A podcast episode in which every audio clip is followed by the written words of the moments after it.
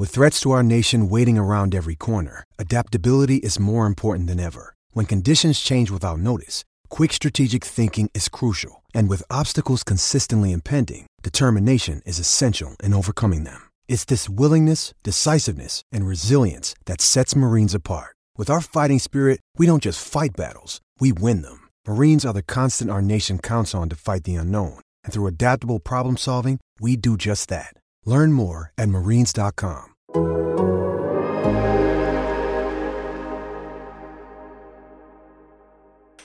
and welcome to the Game Theory Podcast. I'm your host, Sam Vecenie. We are presented by The Athletic. Today on the show, look, I know that it's Scoot Vic holiday. I know we're excited. I know we're ready to get going on 2023 NBA draft season in earnest, but Spins and I are going to talk about that on Friday on the podcast, particularly. There's a chance that I do a live stream after the Scoot Vic show tonight as it is. But before we do that, it's a Wednesday pod on Tuesday night here. I've got Mark Schindler in the building. Mark is one of my favorite just people talking, writing about basketball. I think he is so, so smart at thinking about the game. Uh, it's obviously not just the NBA. You can tell by how people translate across covering different types of basketball, how smart they are. And Mark has been incredible giving great WNBA coverage. He's been great writing about NBA young players, writing about draft prospects over the last couple of years.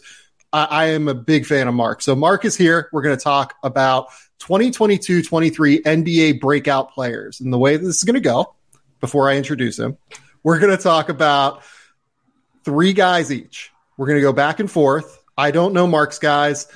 Mark might have an indication of my guys just because the thumbnail exists, right? Uh, so I've kind of had to give a little bit of a take but I am excited to talk about this. We're going to go back and forth. We're each going to pick three guys, and we're going to talk about six guys in total that we're excited to see have a breakout season. Mark, with all that being said, 90 seconds later, how's it going, man? It's good. I don't know how I'm supposed to live up to that intro, but I appreciate it, man. It's uh, it's I've been listening to the pod for a while, so it was cool when we finally connected a couple uh, couple months ago. I guess now it's it, this. Let me just say, I have no idea what's happened since about April. Uh, I, I feel like I, I check my phone daily. Like, what what day of the week is this? I think I had, uh, and this is not meant as a flex. It's more just how my work went. I went from somebody who'd flown, you know, typical Midwest person who'd flown about like six times in my life prior to the summer. And I had 14 round trips from August to the end of September. So, yeah, um, yeah, man, we're we're living we're living life. Basketball is uh, I, I have like a slight reprieve because uh, FIBA Women's World Cup just ended, and now we're we're in preseason. So I'm here, man. I'm ready for this. I, I I do know now who your guys are, but I I'm excited. To, it makes me even more excited to get in mine. So. Yeah, it's funny. Like eh, I'm same as you. Like grew up in the Midwest. My wife just fucking roasts me all the time for yeah. like, how did you not travel? Because people, you know, as people know, Laura's from Australia, and people who aren't from the Midwest or aren't from the United States, they travel more. Like they get out more.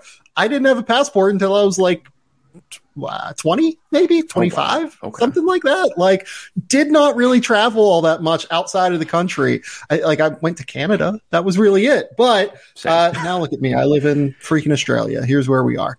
Uh, mark before we get into giving specific names i want to just kind of define what a breakout player is because the GM poll came out today, and one of the questions that were asked of the NBA's 30 general managers was this idea of who's going to be the biggest breakout player this year. And their answers, I think, are reasonable. They're just not how I would necessarily define breakout. Like, their most likely player to have a breakout season in 2022 23 was Evan Mobley. He got 21% of the votes. Number two was Cade Cunningham and Anthony Edwards. Number four was Zion Williamson. I kind of think those guys have all already broken out. Like Evan Mobley, I thought had a real case to be an all star last year. Uh, Zion Williamson has been an all star already. I know that he's not been top of mind because of his injury history. Uh, Anthony Edwards averaged 20 points a game. And I mean, for the love of God, watch his playoff games last year. Like that was a breakout if there ever was one. And then Cade, you know, if you would have watched the last 30 games of the Pistons season last year, which I get that not a lot of people did, but like I did. And I feel like I kind of saw it when he averaged like 19, 5 and 5 already. So when I define breakout players, I guess I'm thinking of something a little bit different, but it you know everyone has their own definition. Mark, what what would you define as a breakout? I think it's tough because uh, you know I try and uh, I'm, I'm in the same line as you. I think especially looking at like Cade, Scotty, um, like both those guys to me like completely broke out yeah. last year. Like I think uh, Evan is I I'm not gonna lie, Evan is one of my guys, but for for more reason. Yeah. Actually, have a piece coming out about this this week. Um, but I think it's just tough because, like, especially like you mentioned with Cade, like that dude got significantly better every month. Like he just honed two or three skills and kept improving. Like Scotty, I mean, I'll never forget watching Scotty's first summer league game, and I was like, "Well, what the fuck do I know about scouting?" Like, I just, like, I just remember like thinking every everything I thought. I was like, "Scotty's going to be a great role player." Um, I have questions about the self creation, like the touch and everything, and then he's taking fadeaways, you know, three minutes in the summer league, and I was yeah, like, "All right, you know what, whatever." Um, but again, like I, I think, and that's not to say that he's not going to be a star, but more like, I mean, his leap last year was like to me, I'm I'm already cemented. Like I know that that guy's on a track to be something. Um, yeah, I think it's probably more about who, uh, how a guy is talked about almost like, and that's going to play into another one of my guys, um, who I think already broke out last year, but I think this is the year that people are really going to notice it. Um, so I, I, I don't know. I guess again, like it depends on every single player. Like to me, Zion being on there is laughable because was it wasn't he All NBA or like just about? I remember I had him All yeah. NBA. Um, if he didn't make All NBA, he was like 16th place, right? Yeah, exactly. Uh, yeah, and you you look at some of the other names here. Uh, Anthony Davis got Which a is, vote here. Yeah, Rudy Gobert got a vote here. Anthony Davis made the 75 team, like the NBA 75 team. Like, yeah. how is that a breakout? Uh, Jalen Green, like, I, I didn't really think about Jalen Green for this because I thought that he was great over the course of the last 30 games last yeah. year. Uh, Tyrese Halliburton was great when he got to Indiana. Uh, Tyrese Maxey had phenomenal playoff series. Ben Simmons has made two all NBA teams. Uh, I, I don't know. Like, I, I think that you hit the nail on the head when you said it's how people are talked about in a big way. Like, Franz Wagner had ostensibly a better all around season than Jalen Green last year. Uh, he was a more impactful defender. He was more efficient. He, he just kind of did everything at a slightly higher level over the course of the full season last year than Jalen Green, which is why he made the all in or all rookie team ahead of Jalen Green in terms of voting. But nobody talks about him. And like nobody considers him in the same class as Jalen Green. I think really up until recently, I think the Eurobasket stuff actually maybe in our circles changed that conversation yeah. a little bit, but it is hard. It, it's, I get that it's a hard definitional thing, but I just firmly believe that like I, I don't know like if Jalen Green averaged 24 points 25 points a game this year I wouldn't be surprised but yeah I guess that would be, be a breakout right yeah, I think it's tough too because again, like he was not quite at like the same level of Cade, but like he went from somebody who like the first half of the season, his his pacing, his tempo was yeah. just like everything was a million miles an hour, and then yeah. post All Star break, it felt like something just clicked for him, and he was. I mean, he was incredible. I think what he averaged like 23, 24 points per game over the last 24 games, I think. Um, yeah. And yeah, like, I mean, that's somebody who I still view as like he's going to lead the NBA in scoring at some point. It, I mean, that's just kind of for me, like it's just going to be a matter of time. He grew as a passer, just grew as a creator overall. Um, so yeah, I agree. Like he kind of, he already broke out. So unless he's like averaging like, you know, 29, 30 points per game this season, I don't know if I view him as like a breakout candidate because he already did that for me last year. Yeah, I agree. And I guess let's start. I'll, I'll, give my first name. My first name was Franz Wagner, and it's mm-hmm. not because Franz isn't very good. Look, this podcast is firmly slap the bag 2022. Franz, we're going all in. Every time Franz makes a three, I expect everyone to hashtag slap the bag 2022 or 2023. We're all in on Franz. The thing is, I feel like nobody noticed him last year when he was incredible. And I think he has a very real chance to make the all star team this year. That's my guy that I brought up earlier when I said, or I, we talked about this off camera, I guess, or off stream I said to you, I have two guys that I think are going to emerge into like real strong players, high level starters, and then one guy that I think can jump into being an all star.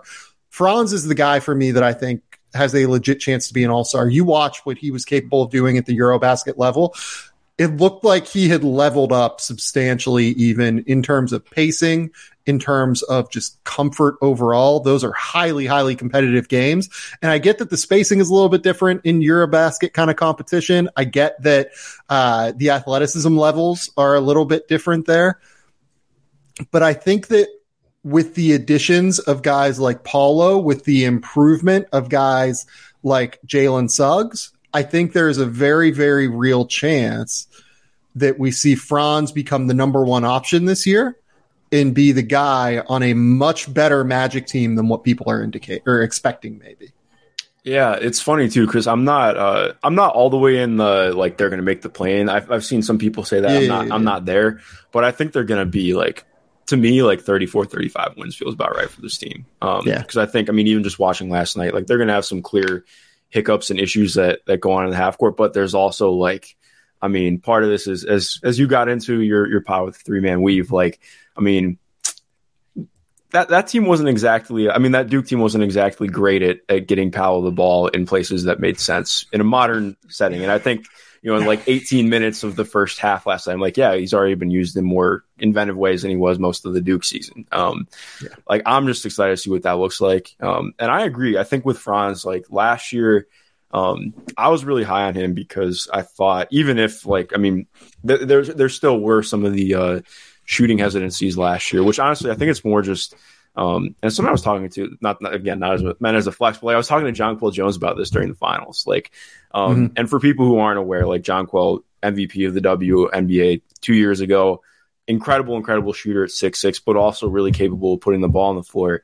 And she's still someone who like tries to figure out what is the balance between driving and shooting. And I think that's gonna be huge for Franz this year, especially on a team yeah. that yeah. their spacing still kind of needs to be figured out. And he is arguably the best shooter in the starting lineup. Um, so I'm interested to see what that looks like because I think it's just adding like a half beat of decisiveness instead of having some of that almost like thinking too much about doing it. And it's kind of ridiculous to think about what that look look could what that could look like for him if he's shooting six or seven threes per game instead of you know checking out of some of those and as good as the drives can be because I'm I'm a big proponent of redrives and just continuing possessions but um, there are more opportunities for him to really shoot the ball and take advantage of that. Um, and like you mentioned with Eurobasket, I mean, uh, I, I never quite know what to take away from international play sometimes, which, you know, it feeds into a guy who ended up not making my list. But like, uh, yeah, I, I, I totally see it. Like if he averaged 20 points plus per, per game this season, I don't think I'd be too surprised. I think that's where I'm at. I think he's going to average 20 plus. You know, we have a question here from LMFFFAAAO in the YouTube chat asking, how do you think the depth chart is going to work for the Magic? I mean, the answer is, I have no fucking idea. Yeah. but yeah. like, I, I think that the guy that like kind of gums up the works there more than anything is Jonathan Isaac. If Jonathan Isaac ever comes back, like, I, I mm-hmm. actually think the depth chart is like somewhat sensible if he doesn't return. Like, you get, you know, 48 minutes from Wendell Carter and Mo Bamba. You get 30 minutes from Paolo and then maybe slide Wendell Carter down to the four sometimes. You maybe slide Franz down to the four occasionally. You maybe slide him up to the two sometimes. You play Franz at the three most of the time. Obviously, their backcourt, you have guys like Markelle Fultz, uh, Jalen Suggs, Cole Anthony that are going to play the one and the two. And then Gary Harris is out for a little mm-hmm. while now as well. So, like, I, I, I get the I get the role concerns, but I actually think that like in terms of finding like your eight or nine guys that you're going to go with, I think they might be okay in that regard early in the season. And it'll allow someone like Franz, particularly as like the top of the food chain, to be able to like really establish himself in, in a big way. Yeah, in some ways too, I almost feel like not that it's it's never really good that there are injuries, but I think in some ways it's almost good that um, they're going to be forced to really play big, and I think put the ball in Franz's hands more, especially like you mentioned. Like Gary Harris was huge for them last year, yeah. and what he was able to do as a secondary creator and just be an active guard for them. Um, because I, I, I don't again not intended to slander, but like I am not a believer in the RJ Hampton uh, running bench units train, which maybe they Yeah, do that just to keep their um, Well, I, keep some. I think that what you do is you have Cole Anthony that can run the Yeah, bench unit this year. I, I, and look, like honestly, he might start at point too because I forgot. yeah, that especially I just announced with, with Markelle out for a little in bit. September. Yeah, that Markelle has like what is it a broken toe if I Yeah, remember so. correctly. Um. So yeah, like it's it's it's tricky. It- it's a really tricky one. So yeah, I agree with you. The RJ Hampton bench experience is not going to go well. I, I don't want Yeah. that. Yeah, and I just think in some ways it's going to force the ball into the, like just forcing a lot more pick and roll playmaking from your bigs, which I'm excited about. Like some people saw Paolo playing the three yesterday, like, oh, that shouldn't happen. Like, no, man, I love it. Like, let's just see it. Why not? It's his rookie year. It's preseason. Yeah. I don't care. Just play funky, figure it out. Um, they're my like almost my number one team to watch. just do that early in the season too. And Yeah. here's the thing with drafting Paolo and Franz, both of whom are, you know, six foot 10. I don't, have you seen Paolo in person yet? I have not. I need. It's to. hard to, it's hard to explain how big he is. I wasn't sure if you went to summer league or not. I was Like- at summer league, but I was I was honestly it was funny. I feel like I was at summer league and I think I caught one game in person, so it was like you know Yeah, one of those yeah. things. But Yeah. Like Paolo is like fucking huge. Like we'll be able to play the five at some point, I think. Mhm. Like that's, that's the biggest thing. Like I saw him at the final four. It's just like, oh my God. And I've seen him previously before that, like Nike Basketball Academy, places like that. You don't really recognize how big Paolo is until you see him in person. I've said that on the podcast a couple of times. Um, the, the thing with Franz and Paolo though is that they're incredible ball handlers at that size. So like you can afford to do something like start Jalen Suggs and Terrence Ross. And while neither of those guys are like high level point guards necessarily, like at least Suggs isn't yet, as much as I love Jalen and I'm still all in on the Jalen Suggs experience at this point. Hmm. They're not like high level, going to get everyone involved in all of the right places immediately from the jump guys at this point of their careers.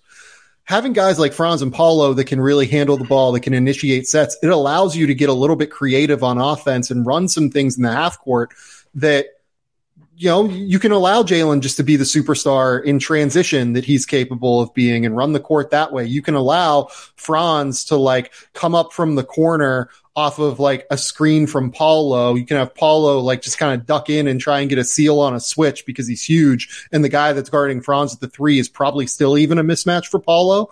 And then you can have Franz come up. You can have him take like a ball screen and just kind of roll offense that way. And, you know, you have to hope that Jalen Suggs' shooting comes around in a somewhat substantial way. And I have some faith in that. Like, I, I think he's a mm-hmm. worker. I think that we saw some good shooting indicators at Gonzaga. to think that last year was just kind of a mess with the hand injury and, you know, a number of different factors there. So I, I don't know. Like, I, I think that they can get creative offensively in large part because of the marginal efficiencies that or marginal inefficiencies, I guess, that uh, Paolo and Franz allow for you in terms of size against other opponents.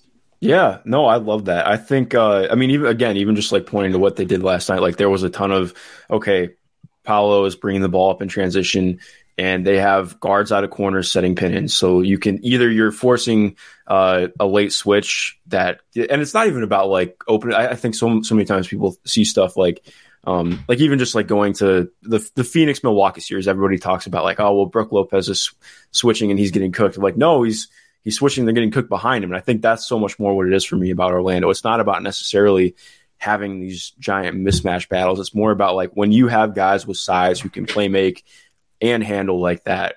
Um, I think it just creates so many more opportunities to really rearrange what the, the chessboard looks like defensively for a team. Uh, like we saw the Cavs do this last year. Like, um, I hon- honestly like the Cavs playing so big, but being able to just play simplistically was what made that offense, even if it wasn't perfect, like it was effective. Um, Jarrett Allen, Evan Mobley, high lows were just insane. And I think we're going to see a lot of the same stuff with the Magic, but even more expansion in the playbook. Um, if you want to move off Franz, I can talk about my Magic guy now because I think this. Oh, is- you have a guy on the Magic too. I do have a guy I, on the I almost asked you about this because Yeah. I had a strange sneaking suspicion that you were going to. I tweet about him like every day, so it's hard for it for me to not have him on the list. Yeah, give me the name. Uh, Wendell Carter Jr. Um, okay, I thought he, it was going to be Suggs because I see you tweet yeah. about Suggs a decent amount too. I so love like... Suggs, but yeah, for me, it's it's Wendell. Um, I just like I, I don't know. I maybe I'm partially biased because I feel like this entire summer everybody's been trying to uh, use him as a trade chip when he was Orlando's best player last year, pretty much the entire season. Um, a lot of people like to point to Mo Bamba and say that he's the reason that Orlando's defense was so good. And like, no, man. Well, a watch Wendell and B look at the rim protection numbers too. Like he grew incredibly as a rim protector and just defensive player overall last year. Part of that is you know not playing in a blitz everything defense. Believe it or not, useful. Um, but I think the biggest. I, I can't. Was, I can't believe that someone did yeah, that. I, that I honestly. Can't. What a time to be alive. Um, Jim Boylen just Jim should Boylen. go coach college. That should be a thing. But um, in terms no, of no, don't don't put well, him. I mean, I'm kids. not putting that on college kids, but I'm just saying that's that's very much his speed. Um, but like looking at Wendell though, like his handle got so much better last year. Like that was the biggest thing for me. Um, and he got to a point again. It's less about being a quote unquote mismatch nightmare, but he got to the point where he was too strong for any four to really guard him if he was able to get them and just catch in the mid post and go. He had like very little hesitation in his game, especially compared to what it was look like, looking like in Chicago. Um, he got up more volume from three, and I think there's still room for that to continue to improve. Again, like kind of like I mentioned uh, with talking about like JJ and Franz, like finding that balance of like, okay, am I going to go set, you know, set a flare screen uh, or like you know make this a tur- turn this into yeah. a quick DHO, quick hitter, yeah. or am I going to take the shot? Like I think there are some there's some room to improve that, but in terms of his aggression, attack in the basket, and out of face ups um, I was incredibly impressed with it. I think this year to me is going to be more about with hopefully better spacing in the offense um, and just a little bit more dynamism in it overall. I think that there is real room for him to continue with that and being somebody who, with what he showed last year in terms of really taking the reins and being an aggressive player. Like I don't know that he's necessarily going to be an all star this year, but I do think he's trending towards that. Like to me, I thought he was a top yeah. fifty player last year. Um, I think if he's able to keep improving, uh, his craft around the rim, um, which is going to be the biggest hindrance to him, you know, becoming a more high level scorer. Um, to me, I'm I'm there with him becoming a near all star level player, and I just think like this year, I really hope people get to realize how special a player he is. Like I don't love talking just about numbers and contracts, but I think automatically I would list him as one of like if you're excluding rookie contracts because that's cheating. Um, oh yeah, no, no, this is a bargain. Yeah, this he is has like, like, one of the best yeah. contracts in the league in terms of what actual re- return value is going to be, and I think he just turned 25 or 24. No, yeah. Uh, so yeah. Oh no, he just turned. He, he's 23. What am I talking about? Yeah, exactly. Yeah, no, like, he, he, turns 24 somewhat soon. Yeah. So he's really, really good. A lot's going to depend on the three uh, continuing to grow, but I'm I'm a big believer in him.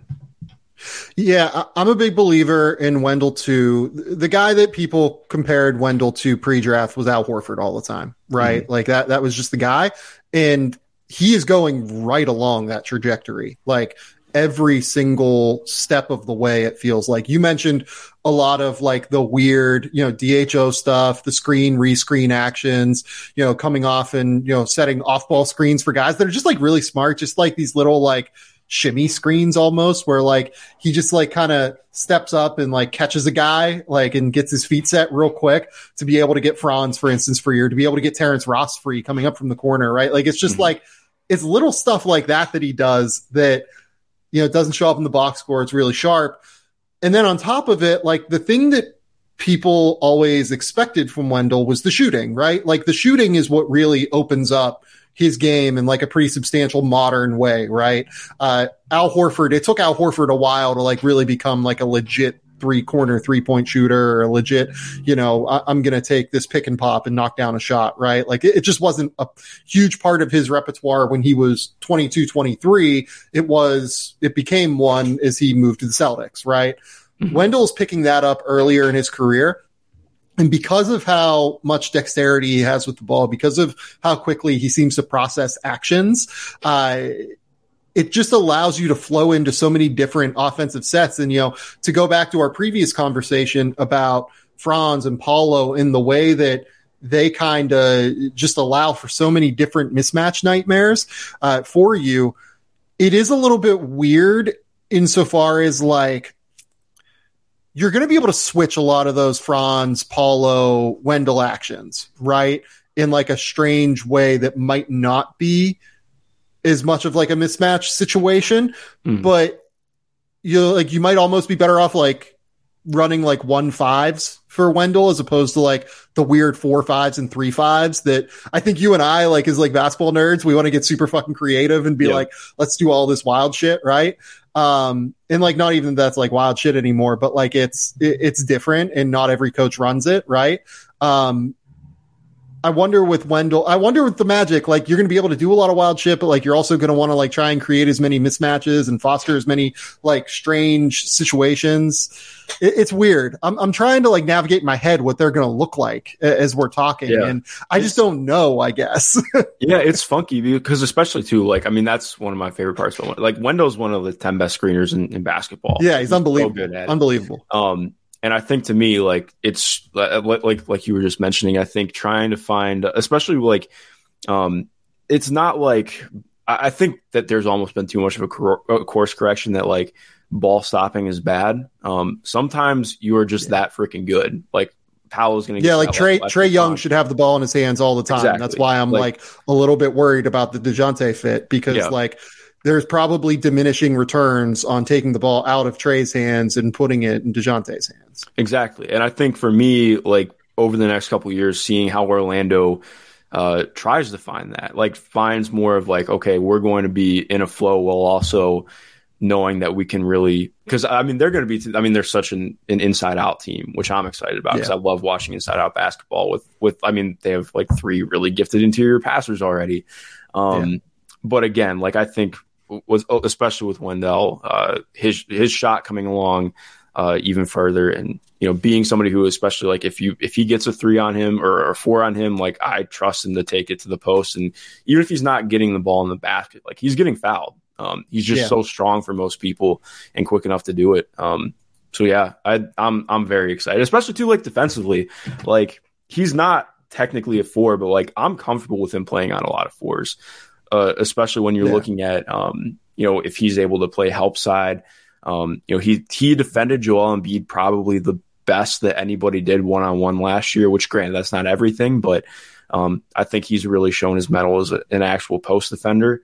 Um, and I mean, going at Embiid offense with those, th- it was very late season, but I think they played two games within like four or five days of one another against the Sixers in, in like February last year. And those were two of Wendell's brightest games. So, um, yeah, I'm very excited to see this Magic team play, man. I could just list off all the Magic players and hopefully this is Chuma Okeke's year, but we'll see. Yeah, like it, it is interesting. Like I'm trying to pull up like the on off numbers. Like I, I think that one of the things that you know the Cavs taught us last year, right, in terms of defense, is just how valuable it is to have length out there, right? Yeah. How valuable it is just to have that you know constant presence of rim protection. If a team pulls Jarrett Allen away from the basket, having Evan Mobley there on the weak side, uh, but to do that and to make that work, you have to have this guy that is capable of switching that is incredibly technically sound, that is incredibly smart rotationally.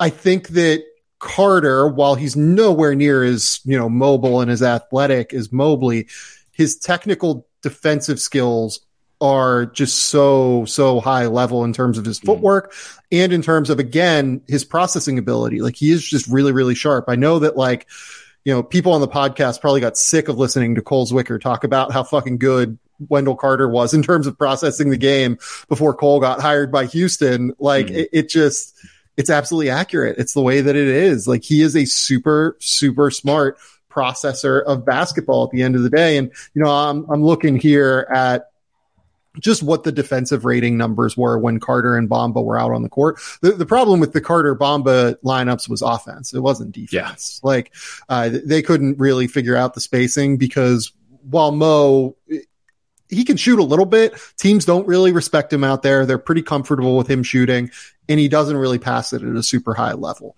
Like you don't get the mark, like it's kind of the same thing. Like you watch Miles Turner all the time, Yes. right? Because Yeah, you're right for very much Indiana, the same thing. for Indy Cornrows. Like it's a similar deal where, you know, because Miles doesn't have a lot of dexterity with the ball and like doesn't really dribble all that well, teams are just like, okay, we'll close out hard if we have to. He probably can't hurt us that way.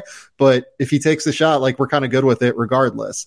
Uh, and what that does is it kind of gums up the rest of the offense, even though he gets, you know, talked about as the shooter, right? Uh, it's kind of a similar effect with Mo Bamba in terms of the way that offense kind of functions with him, unfortunately. Yeah, exactly. I mean, the, the, the action is either dying or going in the hoop with him, and that's it can look great um, from play to play, but process wise, it never ends up being awesome. So I, I think him re-signing was actually one of the more kind of surprising things to me in free agency. Yeah. Um, I'm it, it kind of, I still think he's like he's yeah. got utility. It's just oh yeah, yeah, yeah where they're going. It's really odd. Um, so I don't know. We'll see how it plays out. Yeah, the, the team that I thought should have looked at him was Phoenix. Like I, I think Phoenix yeah. would have been interesting, like using Mo as like a backup center. Um, and, and, I like Mo. Like I think Mo can be a top thirty center in the league. It's just gonna probably not be here, and it's probably gonna need to be in like more of like a five out scheme with a lot of ball handling that mm-hmm. works because he does have real rim protection skill. He is like going to make a lot of money playing basketball. Like he's really, really good. It's not really, really good, but like he's a good player. It's just like this fit it is going to gum things up a little bit for Paolo and Franz and guys like that.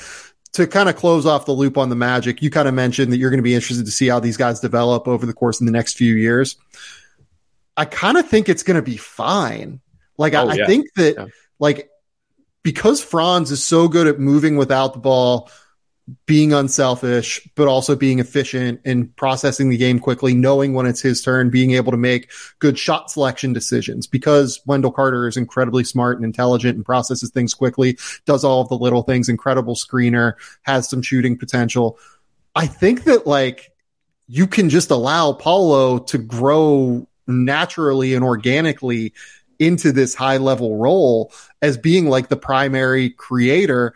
And it doesn't take as much off the table of someone like Franz is what like the traditional um you know usage would necessarily i guess mm-hmm. especially mm-hmm. given that paolo is such a good passer like that was the thing that i said pre-draft like i think he was the best passing like i think he was the best passer in the lottery that was taken like it was either him or dyson daniels so i think that having three guys that can really pass that are unselfish that make plays process the game really well it's going to help when they try and figure out the role definitions of them in that team moving forward. Yeah, no, I agree totally. And I mean, just like you hit on too, I think uh, the the last thing I'd have to say, I mean, like Paolo is just going to be so good, man. Like I, yeah, you, like you had just, Paolo at one, didn't you? You I were mean, a Paolo big... was one for me the entire way. Yeah, like not that's not trying to beat my chest, but like I just think like watching what he did last year yeah, man, it was it was easy to like. I'm just so excited for him. He's that that Magic team's gonna be so fun.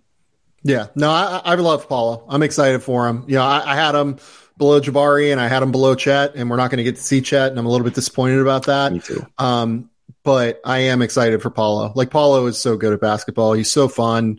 Um, the, the passing ability is just that thing that's like so so real for him. But we've spent now 30 minutes talking about the Magic. Let's move on.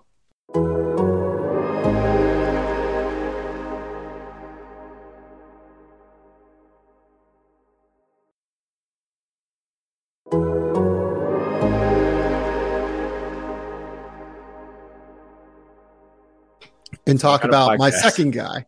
Yeah, this is, this is what this podcast is, right? Um, let's go to my second guy here. My second breakout player. I picked Devin Vassell. So I am a big, big Devin Vassell fan. I have been since pre-draft. Uh, he's just he's developed though into something a little bit different than what I thought he would be. Like I thought he'd be more traditional three and D.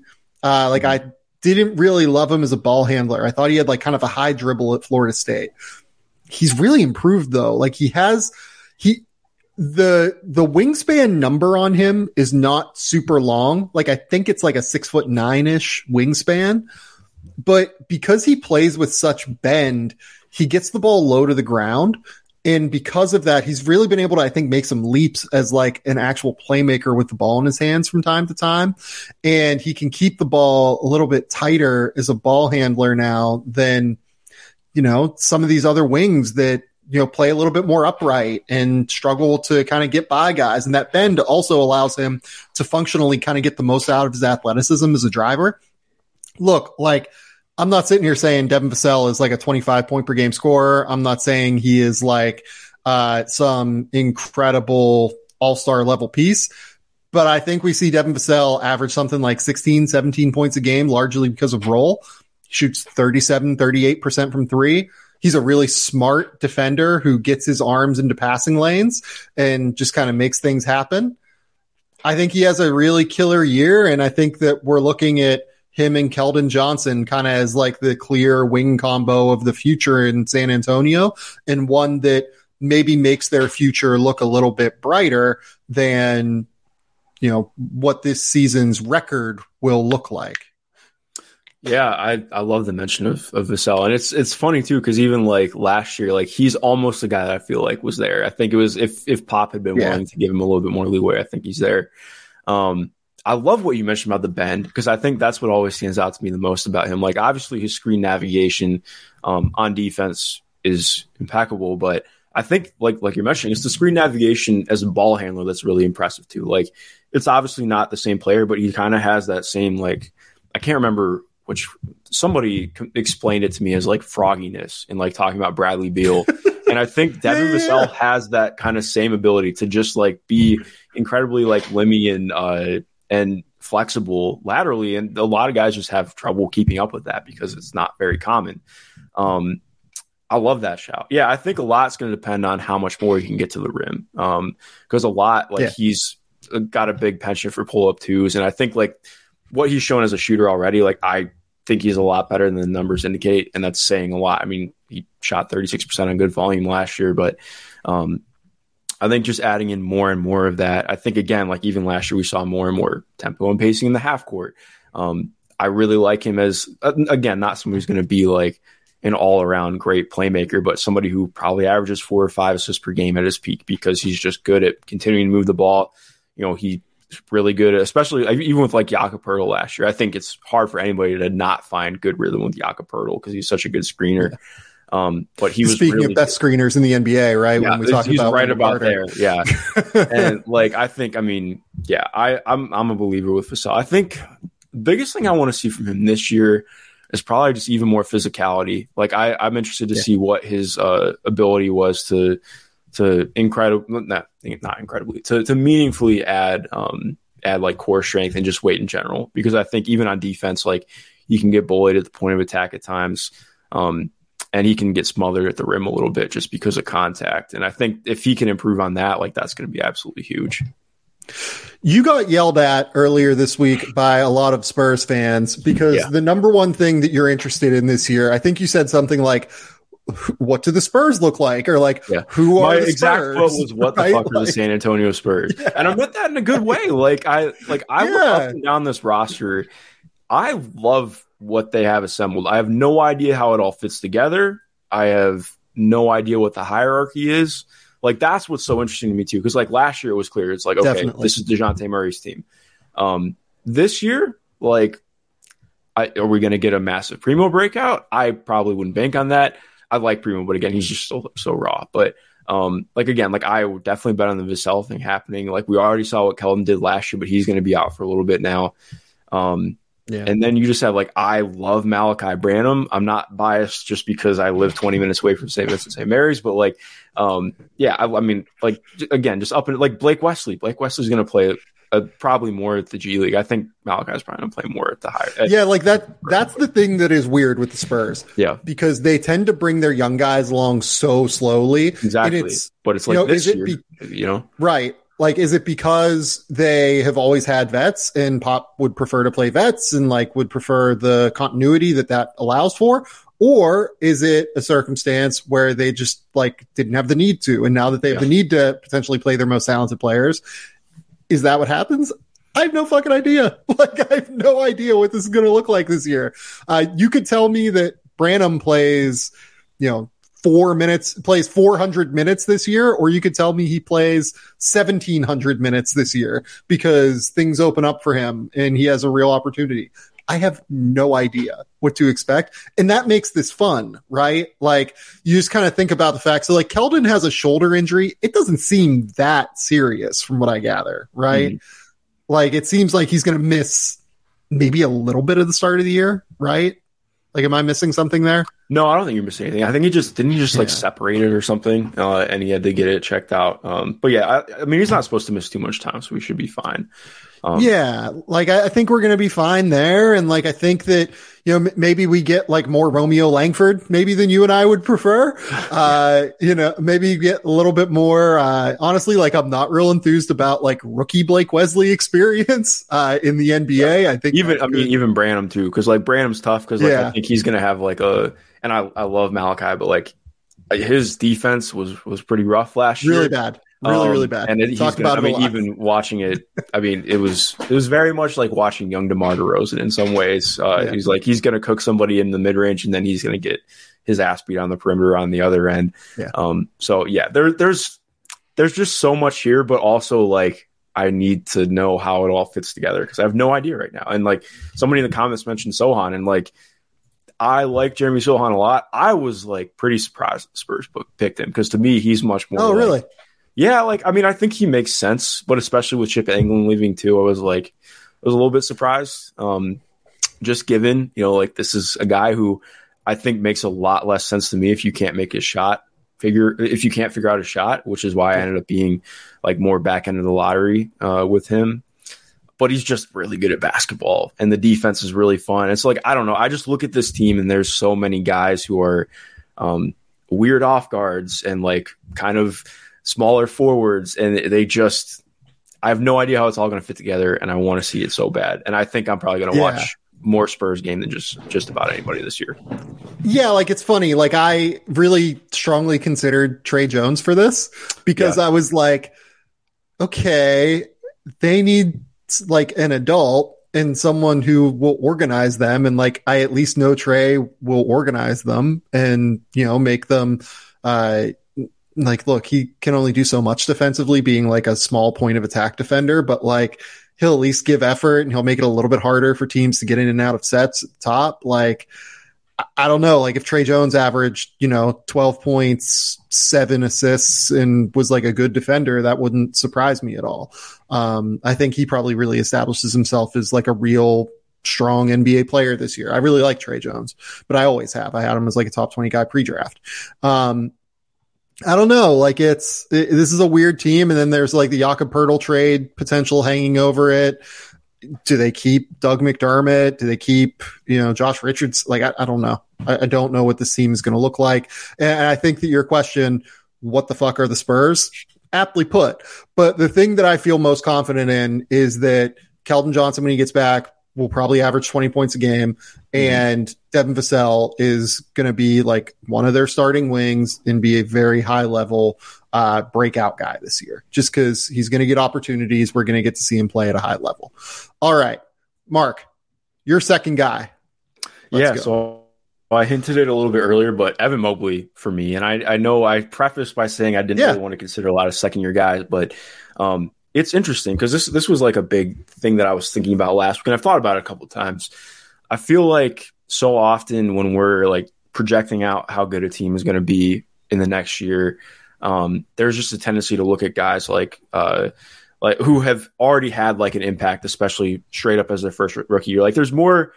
We're going to look at guys like OG Anunoby and say, well, we haven't seen him do it, so maybe he can do it. Instead of saying, well, we've seen this guy do things already, it just makes sense that he's on that track. So I think when you're looking at like quote unquote most improved and how those things are going to play out, like I feel like that's a really heavy factor. You know, like obviously there's some expectations come into play for sure. Like OG Anunoby was not drafted anywhere close to where Evan Mobley was. And that's not meant as like a comparison between the two. It's more just like thinking in terms of like OG is always getting the well, when he becomes the shot creating wing, um, I think for me, that's just Mobley's development this year is almost under talked about in what the Cavs can be because I think so often everybody's like, okay, well, if Isaac Okoro just becomes a starting level wing, which I I do believe in Isaac taking steps this year, uh, but they're like, you know, that's that's what makes the Cavs hit that higher level where they they make the second round of the playoffs and maybe they have a chance to make the conference finals. to me, I look at it and I'm like, yes, that would be awesome. And I think that's going to have a big impact. But what if Evan Mobley takes a step from like top 35 to top 15, top 20 player? And I yeah. think that's feasible this year, honestly. Like, yeah. just in terms of you know going back and watching a bunch of his games and um, watching things in general. So we talked about some of the best screeners in the NBA. Like, Evan Mobley's one of the worst screeners in the NBA, and that's that's been a thing with him for a while. And that's more just by choice than by like. I, I think a lot of people chalk up to him just being skinny, and no, he just doesn't embrace contact very often. Um, and I think that's something that he can definitely improve on. I know he had added weight over the offseason. It's just like a little small margin thing like that. That to me, he was a good roller last year, but I think just improving as a screener, embracing more contact, getting, especially having Donovan and and Darius. Like Donovan is one of the not a great guard screener, but like he's so effective in ghost actions and things like that that can really damage a defense that I think you just open up even more if Evan is that much better as a screener. And even more so though, like I think there are ways to really get him uh, just more touches. And I think to me, like this season, JB Bickerstaff is already a good coach for sure, but like in terms of figuring out how good of a coach he is, I think is where I want to see what happens offensively and defensively this year. But I think because they really can, if they lean into what their funkiness is, I think they can really just kind of blow people away.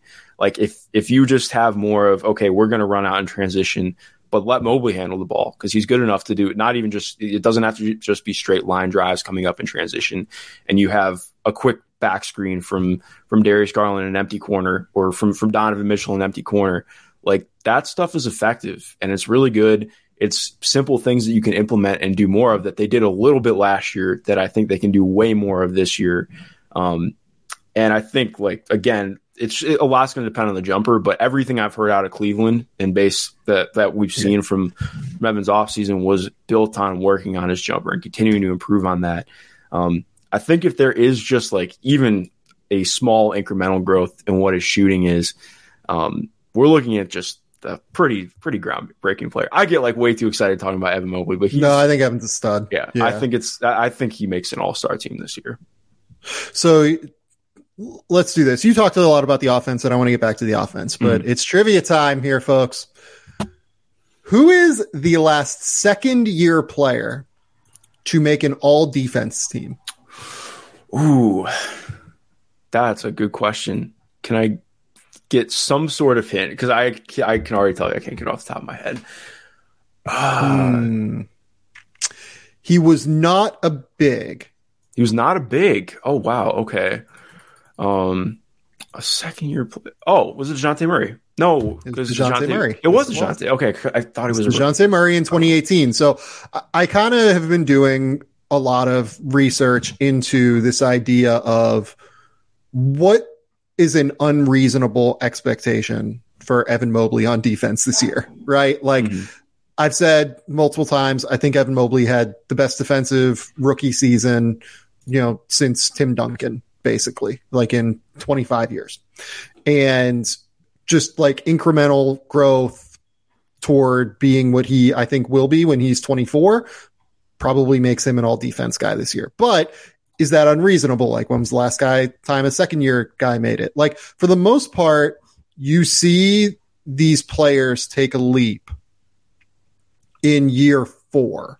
Year four tends to be when guys make like Jaren Jackson, Mikal Bridges, Bam Adebayo, I think even Ben Simmons. Like year four of after they've been drafted in Ben's case is when the all defense leap happens given that I just said that Evan is starting from like a higher level than most of these guys are, do we think it's year three or do we think it's year two? Like, I, I don't know. I, I, think it's hard. I, I think it's like kind of hard to determine, but I, do think that there is a lot of space for defensive growth from Evan this year, just with strength. Like, mm. if he is stronger through his core, it's going to make a big difference. Like it, it's just, it's huge for him if he can be a primary rim protector.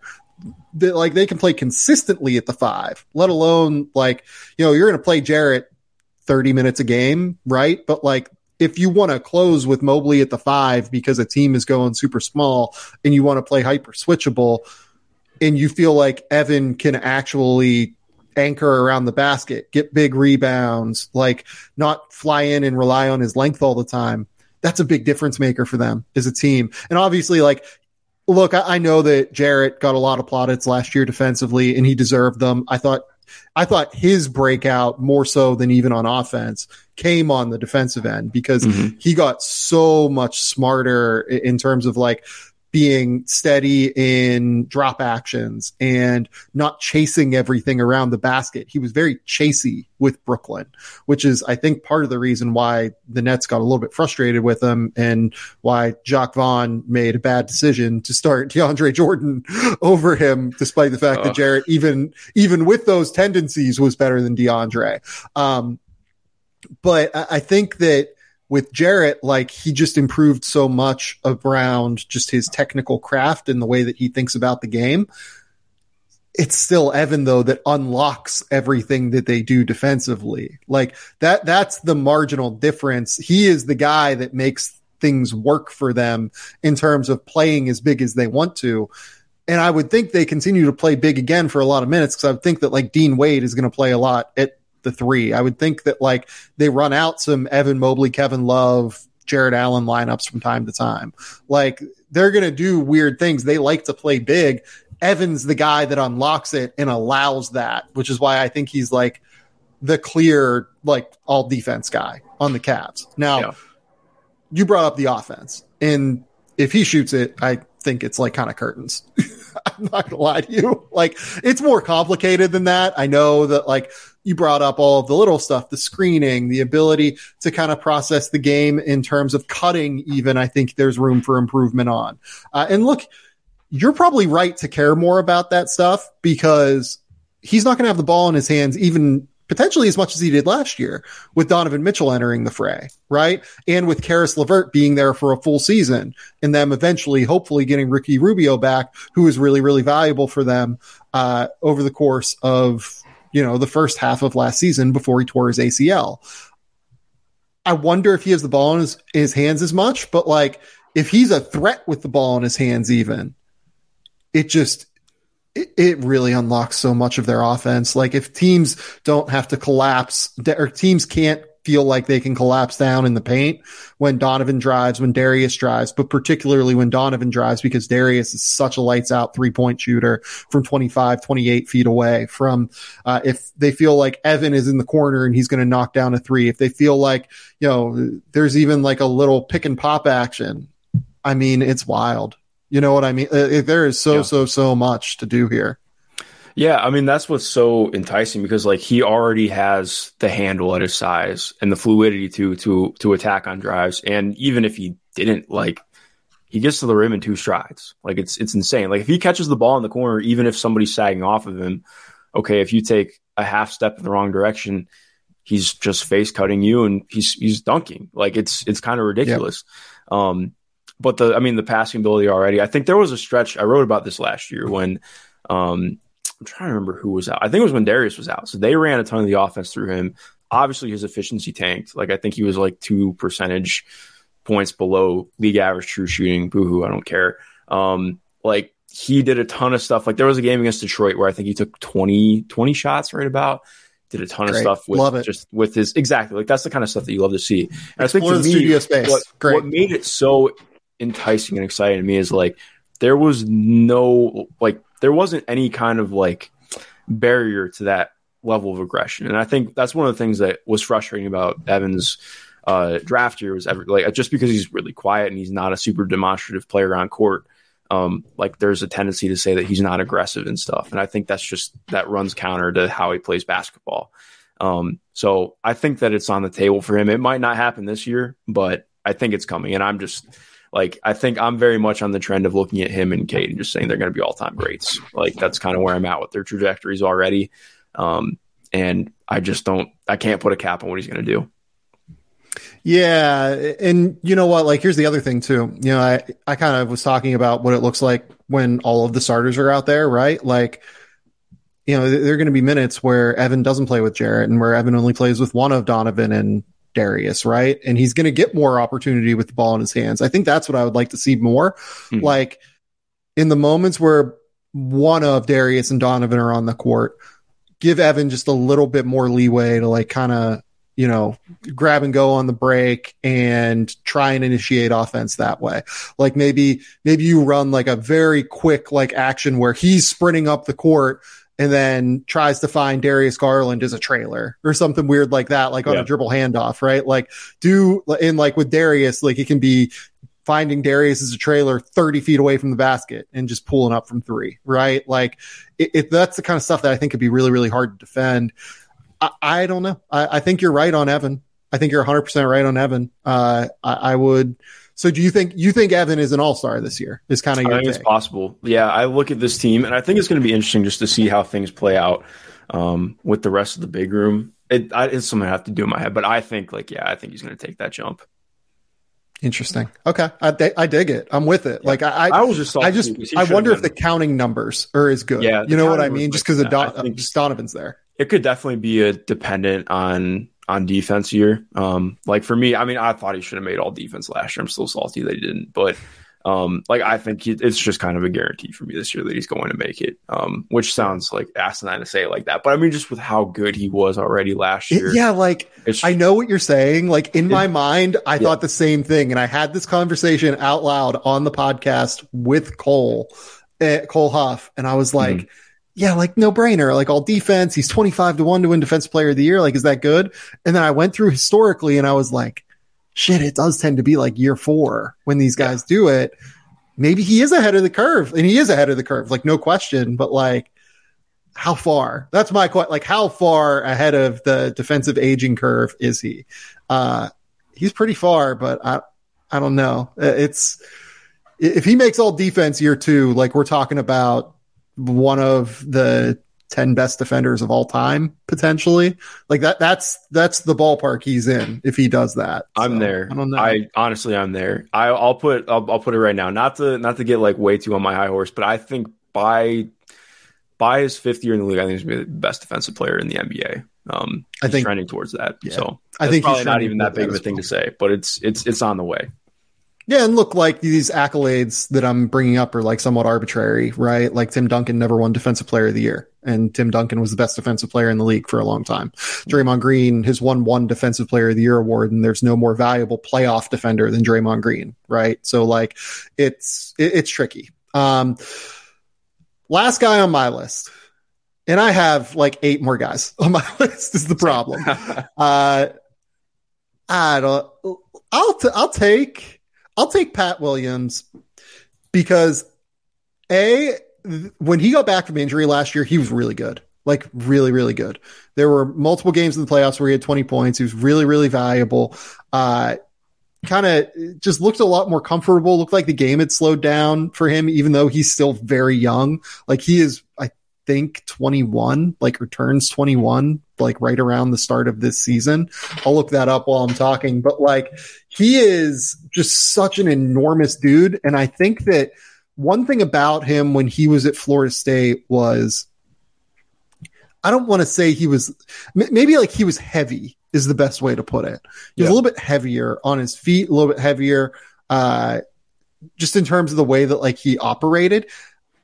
I don't want to say that has gone away totally because I don't think it has, but I think he has like leaned out and gotten into like really interesting. Like I, I think this is something yeah. that I've tried to think about more in terms of like looking at athleticism, especially functional athleticism. He reminds yeah. me a ton of his movements in Jeff Green. Like you see a lot of things that he does that are like that's a small forward, and then there are other movements where like that's a four, and like I think yeah. I, I totally agree with you. He shed some of that last year. There's still like moments where um it's more like his athleticism comes in bursts rather than being like a consistent thing. Um, yeah, sorry, that was just a very random tangent, but I was thinking about that. No, I, I think you're right. No, you're 100% right. Like his athleticism is one of the hardest things, but the thing that is different between him and Jeff is like his shoulders are so fucking yes. big that when he hits someone, he moves them. Like Jeff Green is strong and like Jeff Green has like played in the NBA for 15 years and has been like he's carved out like a good career, even though it wasn't what people wanted out of a top five pick. Like when Pat Williams hits you like in a mismatch, you are going backward. He even with like having gotten into better shape, he is a legit like mismatch guy. Mm-hmm. I don't know if Jeff Green was ever like a true mismatch yeah, guy definitely. in the he, way that like interesting too because he never had like those wide shoulders like Pat does. Like he's always been like a little yeah. bit more narrow. Um, yeah, no, yeah, it's it's interesting. Like I especially too like you're talking about with Pat, like his core strength is kind of ridiculous too. Like I mean, yes. so seeing Pat in person, his, those are he's got some of the biggest quads I think I've ever seen on a human being. Um, he's just huge. Like yeah. it, he's six foot seven. Like he he's like almost like a 220 pound like tight end almost like it yeah. looks it's it's weird but like th- he moves better than like a tight like not to say like tight ends aren't athletic but like he moves more functionally like on an NBA court than like a tight end would. Like you remember watching, like you might be a little bit too young for this, but like, do you remember watching Antonio Gates at Kent State? Like uh, I remember watching Antonio Gates with the Chargers, but yeah, no, not Kent State. Yeah, like when you watch Antonio Antonio Gates was like fucking awesome at Kent State as a basketball player. Um, and I have like you know disaster memories of watching that uh, NCAA tournament run, uh, being a Pitt fan. But like it's uh, you watched fucking Antonio Gates and it was just like, oh my god, this guy is huge. You can see how he'd be a football player. Pat Williams has like a lot of that strength stuff, but he moves more functionally and flexibly, flexibly, I think that's a word, than like a, uh, a guy like a Antonio Gates does. Like he, he can actually like kind of move around. It, it, I don't like bringing up Kawhi with anyone, but it's probably the closest thing just physically that I've seen to Kawhi. I don't think that the skill development is ever going to be what Kawhi's was because Kawhi is just fucking crazy in terms of work and, and the way he's like improved the shot. He's become one of the most lethal shooters in the league after being like a total liability pre-draft as a shooter. But it's similar in the way that he just like moves people. I'm glad you brought up the quads because like it's both the shoulders and the lower body strength. Like yeah. he just moves dudes. And I think that the Bulls are going to need a little bit more of that this year. Like with Lonzo being out for however long Lonzo is going to be out for, I would imagine that like, yeah, you see Caruso play some point, but also you probably see like quite a bit of like Zach LaVine trying to initiate offense here and there, mm-hmm. as opposed to like focusing on scoring as much as we've seen Zach LaVine focus on scoring, um, because he's an incredible scorer. But like for their offense to work, they need somebody that can get like DeMar the ball in the right spot. They can get Vooch, Vooch like the ball in the right spot. Like, I feel like if he moves to more of like a playmaking, you know, ideal, it opens up a lot for Pat to be able to like, you know, just kind of create mismatches and be like a screener, like one four screener. Like they could, like they played small a lot with DeMar at the four last year because Pat was mm-hmm. out I wonder if they could play bigger with guys like Zach LaVine playing the one and like almost, you know, Caruso playing the two, I guess, and then DeMar and Pat. And you could run Pat as like the screener and then, you know, Vooch is like the corner spacer a decent amount and get a ton of like really fun mismatch opportunities for Pat. Yeah. So my biggest thing with Pat that I want to see this year, obviously, just more aggression within the offense. I think he was put in a tough place, yeah. you know, just the way that things worked out last year. And I totally agree with you with seeing more of that aggression down the stretch when he did come back. It's just can his hips get a, a little bit more loosened up because I think yeah, that's his biggest right. thing for me right now.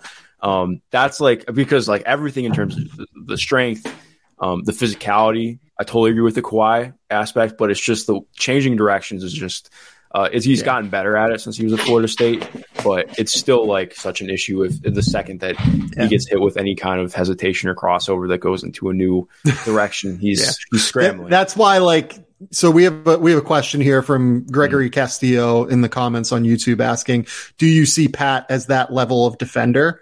Uh, I don't right now for exactly what Mark is saying here. Yeah, and I think well that's part of what will be interesting with this year because um, like they're to have to, I think that they, again, like they can be a quality defense, uh, scheme wise. And a lot of it's to be obviously mm-hmm. having to play ice, doing a lot of stuff with, with Vooch closer to the level and just trying to use their size to really thwart things. Um, but again, like I think Pat taking that next step, hopefully, um, and having unlocked maybe some more flexibility, I think would be really huge for them. Yeah, I agree with that. Uh, I think that's look. I, I haven't really given like a number on what I think Pat's going to do. Right? Like I would say like fifteen to sixteen points a game, maybe five rebounds and a couple of assists. Like I, I think that would be a breakout for him. Maybe maybe it's like seventeen points per game, something like that. Yeah. Um, the, the I didn't I haven't asked you this yet, but like we did this on Prospect Wars with Spins and I. Would you take him or Keegan Murray long term, knowing that Keegan is like a year older? Oh, that's a good question. Um, both number four overall picks, both guys that oh, like people had some questions about going number four. That's a fun. Yeah, one. I think, and this is not meant as a detriment to uh to Pat, but I think I would probably take Keegan just because like what Keegan does as a shooter is kind of nutty to me. Um, and he's so good at impacting the game without having the ball in his hands too. Um, like that, that, that was part of what made him such not saying easy to project to the next hole would be the wrong way to put it, but like I think I was just always comfortable with saying Keegan's gonna be a good NBA player just because he, I mean, he's going to be one of the best offensive rebounders at his position. He's going to be really good cutting and moving within the flow of the offense. And I'm not quite there with Pat yet. That's like what's I mean, because the Bulls are they're just so tough because especially like if he's not going to be a player who's able to find his own offense within an offense that is pretty isolation heavy at times um, it's just going to be funky. But I, I, definitely am there with you in terms of in, in, in terms of him taking that leap. Okay. I agree with you. I would take Keegan for what it's worth as well. I kind yeah. of said that on Prospect Wars. It's close, but I would take Keegan. Um, okay.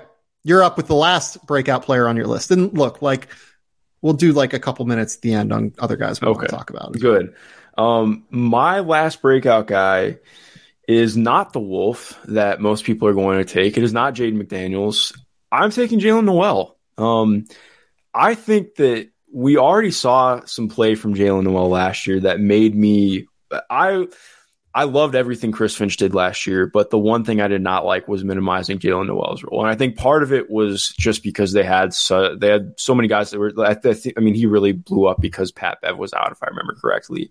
Um, when he had that stretch right before the All Star break, it was either Pat Bev or D'Lo was out. I can't remember, but this team really needs to improve their rim offense in general this year. Like they have so much is coming from being a three point reliant team. And I think that really hurt them in the playoffs when they played against the Grizzlies. Like they're a team, if you can really shut down um, any of their stuff that's getting downhill, and especially too, like they're a sneakily terrible screening team. And that'll change with Gobert. But like KAT is such a bad screener at his size. Like I it's well, one of it's all slips. Like that that's the yeah. whole thing. Like he's Every, yeah, everything, everything slips and just yeah. But I think when I look at Jaylen, like he is pretty much the only guy on the roster who I think you can say is a true, not not even just three level scorer, because I think that can be thrown around too much. Uh, and it obviously depends. Like his shot was really good last year, but is that going to stay the same? Because there have been some variances in it. Um, but he's somebody who has like the pacing, the tempo, the athleticism to hit all three levels. Is a really good craft scorer around the rim, and more importantly, he just gets there. Um, but then he's also a good enough playmaker to really, at least as a pick and roll read guy, like he's going to hit the corners if they're open. Um, he has some manipulation to his game. And I really believe in him with a roller. Like that's who I'm most excited to see play with Gobert. Like obviously D- D'Lo, I think with Gobert is going to be essential, but I think especially in bench lineups when you can see Jaylen Nowell hopefully take over that role as more of the backup point guard. Um, even though he's not, he's, he's, more of a combo than a true point guard. But like I think that yeah. They really need that blend of having the ability to get to the rim uh, with a ball handler, not just through dives and, and, cuts, because it's just hard to live off that, especially in the playoffs. Um, and well, I believe in yeah, and like for as much as yeah, as much as we get excited about like Anthony Edwards being like this power driver, he doesn't do it all that often. Exactly. Like, and I don't think that's going to change this year because that's that's always been Ant. So it's like I just don't know that it's going to change. But yeah, like not to be like Ant's obviously very good, it, but yeah, we, we fucking love Anthony Edwards here. It's you know, other than some of the comments he makes that are disgusting, mm-hmm. but like we love Anthony Edwards on the court. Uh, he is also a guy that tends to step back a little bit more than you want and doesn't like use the full force of his power athleticism uh, in the way that you would hope. Jaylen Nowell, like if you, uh, do, how much do you remember about Jaylen Nowell at Washington? Because that would have been like 2018, so 2019. That's before I. Now that was even before I like really. Right, that, so that's, that's before I, I, was covering basketball, but that's also before I like you know was really like getting into scouting too. Um, so I do not remember him from UW, but I have talked to people who said that they were they were fans of him at UW. So what he was, I, I, also liked him at Washington. I think I had him at like 40 on my board, mm-hmm. something like that, like right around that range. Um, he was more of a mid-range gunner. Like that was his whole thing. Like he was like a mid-range assassin at Washington. And then his second year when he won Pac-12 player of the year, he kind of expanded out. It wasn't super high volume from three, but he hit like 40% from three. And then the next year he went into the G League after I think he got drafted pretty late by the Wolves, if I remember correctly. I don't think he was undrafted. Yeah, he went 43rd overall. So he gets drafted in the second round by the Wolves, and they put him in Iowa, if my memory serves, because I think yeah, that was the G League team at the time. Um, so he goes to Iowa and he hits threes at volume. Like, I think he hit like 45% on like eight threes a game or something like that. I'll look up the number here in a minute. But like, it was like, wait, like, what, what did Jaylen Nowell do? Like, has he become like an actual volume three point shooter? And then the second year, it was like, oh, wait, like now he's adjusted into like being more of an attack oriented player. And then last year, it was like, oh, wait, no, he's like just slashing now. Like, it's like a Jordan Poole kind of thing where when you watch Jordan Poole at Michigan, it was all threes and it was all like perimeter based stuff. And then really improved his craft as a ball handler and just started getting all the way to the basket and like was a somewhat below the rim finisher, but like creative in a way finisher too. Like, mm-hmm. and he's really strong. It, has been a weird like bump offs and stuff. Yeah, he's always had really good balance, which is why I think he like operated so often in the mid range as a mm-hmm. scorer at Washington. Like his balance has always been really, really high level, which has allowed him, I think, to transition that into being like such a threatening ball handler a lot of the time. I, I love Jaylen Nowell. I'm so glad you brought up Jaylen Nowell. He's not really someone I thought about for this. Um, and like that's on me. I kind of love Jalen. Um, yeah, interesting. It's been an interesting trajectory for Jaylen, I would say, because if he is like a 30, you, you said like he's like, you don't want to say three level scorer lightly. If he like kind of puts together all of the things we've seen throughout like the disparate parts of his career. So like mid range assassin at Washington, three point gunner in the G League. And then last year, like guy who puts pressure on the basket more often. There are there's a lot there that actually like could be real three level scorer in the way that you're kind of envisioning. Yeah, exactly. And I think if he's able to, like, if the shot, because I mean, what what made it impressive, like, he was good as a catch and shoot player. He was doing stuff off the dribble really well. Um, if he's yeah. able to do that in in similar volume this coming year, uh, and is able to just. I think obviously the defense needs to tighten up. I think that was why he mostly got crunched out of the rotation last year. He's um, never really been think, good on that yeah. end either, for what it's worth. And I think that there's room for it to at least improve, like marginally at least, so he can be you know closer yeah. to being at least like a slightly below neutral defender instead of being like a pretty bad defender. Um, and it's not like awful, but like it, especially with how aggressive they played last yeah, year, like it needed to be better. Um, so I'm interested he's, to see what happens like this. But he's somebody I would bet on because I just like having guys who are capable of um, scoring like that and yeah. being a real playmaker too. Like that's like not that he's going to. I wouldn't necessarily say that he's going to become a starter in the NBA, but I think if he's able to really continue developing his shot out the way that it has, like, yeah, that's a guy that's going to get paid close to starter money. So I'm interested. And that's the big thing that I was going to bring up. You brought yeah. up getting paid you're betting on contract year Jaylen Nowell. Yeah. I think it's a good bet. Pretty good bet, I think, because he has not gotten paid a lot yet. Uh, and he will get paid, I think, at the end of this season. Okay. So the, uh, let's kind of run through some other names that we had on our longer lists. Cause I know both of I had long, both you and I had longer lists. Um, and we have like 10 minutes here until the Scoot Vic game starts, and I don't want to go past cool. that. Um, the guy that I think I would have bet on you, I would have bet on you having two guys on your list before we did this. Um, maybe three because Wendell Carter was interesting. I-, I, thought you might have thought Wendell Carter broke out last year, uh, mm-hmm. and that you would have put Jalen Suggs on your list. so I didn't put Suggs on mine, and I didn't put Precious on my list either because I thought you. I, Precious was my fourth guy. I almost brought up Precious, yeah. and it was hard not to because I, and especially it's wild seeing who he was at Memphis to where he's at now. Like it's still very much like same player, but just the way that things are starting to play out. Like I think the shooting. It's the way Toronto has developed him in a big yeah. way, in Miami exactly. to an extent as well. Like 2 mm-hmm. of the mm-hmm. best developmental situations in the NBA. Yeah, exactly, and I think. uh as much as the offense gets pointed out, like him being, I, I think, yeah, he shot 39.2%, almost four per game after the All Star break last year. But like um, a friend of mine, really good reporter up in Toronto, Samson Folk, who covers the Raptors, wrote a really good piece on just how freaking impressive his defense was. Like he is the answer for them at big for the most part. And I think him continuing continuing to grow as he is offensively, like, yeah, I'm there. I'm I'm excited for this year for him. Yeah, people bring up the idea of Jakob Poeltl for them a lot, and I've done it previously. Uh, I don't really think they need him. Is kind of where I'm at on it. Like, it wouldn't hurt to get Jakob Poeltl; he'd be valuable. But I think Precious is actually the answer for them at the five, especially with given how they want to play. He's super switchable. He's long. He does protect the rim at a pretty high level.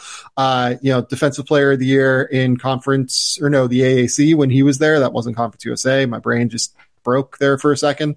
Um, defensive player of the year in the AAC for a reason. His transitioned that into being an effective defender at Miami. Just, it felt like in Miami, it was purely just, I'm athletic. I'm going to run around. I'm going to switch. I'm going to be energetic. Last year, it felt like there was like a method to the madness in a way, right? Mm-hmm. Where still brought the energy, still brought the motor, but seemed to diagnose things just a little bit quicker defensively uh, at a high level. I know that like people love to talk about like all defense for Scottie Barnes this year. Precious is the guy that like if there's going to be a leap from one of their super young guys, it's going to be Precious, I think, that would go all defense, not Scottie. And that's not like a, yeah. you know, a slight at Scottie. Scottie is great. It's more that I think Precious is more important to what they do defensively and OG, obviously. Like OG is going to get the tough matchups more than Scottie is defensively. Um, I, I, think that those two guys will allow Scottie to flourish more offensively uh, and just kind of be able to wreak havoc uh, with his length defensively. Uh, it, it's going to be fun. Yeah, no, definitely. Um, yeah, I'm, I'm, I'm, I, I the, the Raptors are just going to be sort of wild man. even like you mentioned too on hitting on, uh, like them not needing to go after Jakob. I, I'm planning on doing something on like potential impact rookies around the league. I think Koloko is going to play a decent amount for them. Like I, he's really raw, Maybe. obviously like offensively, um, but he's he does good stuff defensively. I think like in terms of just having somebody like catching the ball, one thing, uh, but having somebody who can be like he he fits a lot of what they want to do. Um, he does. So I'm interested yeah. to see what that looks like. Um, yeah, I'll run through some of my guys real quick. Uh, yeah, I thought about Deni Avdija. Um, I'm just not there. I went back and I watched his stuff from Eurobasket again today because it, he was at the top of my mind. Part of it is like the Washington Wizards are just I that whole team is so weird to me. Um, but with him, like everything's still so left hand uh, in, inept. Like everything is right handed, finishes, passing, dribbling. Um, I just, I mean, like he did some really cool stuff with taking shots off the dribble at Eurobasket, but it wasn't at a super high level. Like it was good, but that's not stuff that he's going to take in with yeah. the Wizards. I don't. I don't think he can do just, that in NBA yeah. games. Like yeah. I think he's going to keep getting better, but I just still, I still think there's a real ceiling to him becoming somebody who's a real secondary ball handler um, in a way that's going to be meaningful. Um, I thought about Onyeka Okongwu. Um, I feel like he's just kind of obvious at this point too, because like he's going to be. Yeah, I just worry about minutes as much as anything. Like I think he'll work his way into them, but mm-hmm. I don't know. Like they're going to play John Collins at the five occasionally, right? Like yep. you're going to play Clint Capela at the five. I don't know. I just worry about minutes. Like if I was them, I'd probably just move Clint, but like for what and where, I don't know. Yeah, no, exactly. It makes it funky. Um, who else I have? I, as I always have every year, PJ Washington. Uh, more sparked on, on just because uh, Steve Clifford has been like really exuberant talking about PJ Washington, which like Steve is not somebody who's just going to talk out of his ass about a player. So um, yeah. that makes me excited because I've really liked PJ's game for a while, um, and I'm interested to see how he looks. Like that's, I mean, that's another thing to bring up. Like, what does this roster look like with Steve Clifford? Like, this is not a Steve Clifford roster at all. Um, Bismack Biyombo's not there for the first time in Steve Clifford's career. What does that mean? So, uh, yeah. Um, and then the last guy, well, had, Steve, Steve, hold on. Let's pause on PJ real quick because PJ was my fifth guy. Oh, okay. Um, behind Precious. Like Precious would have been four. I didn't pick Precious because I thought you were going to pick him. Mm-hmm. And then PJ was the fifth guy.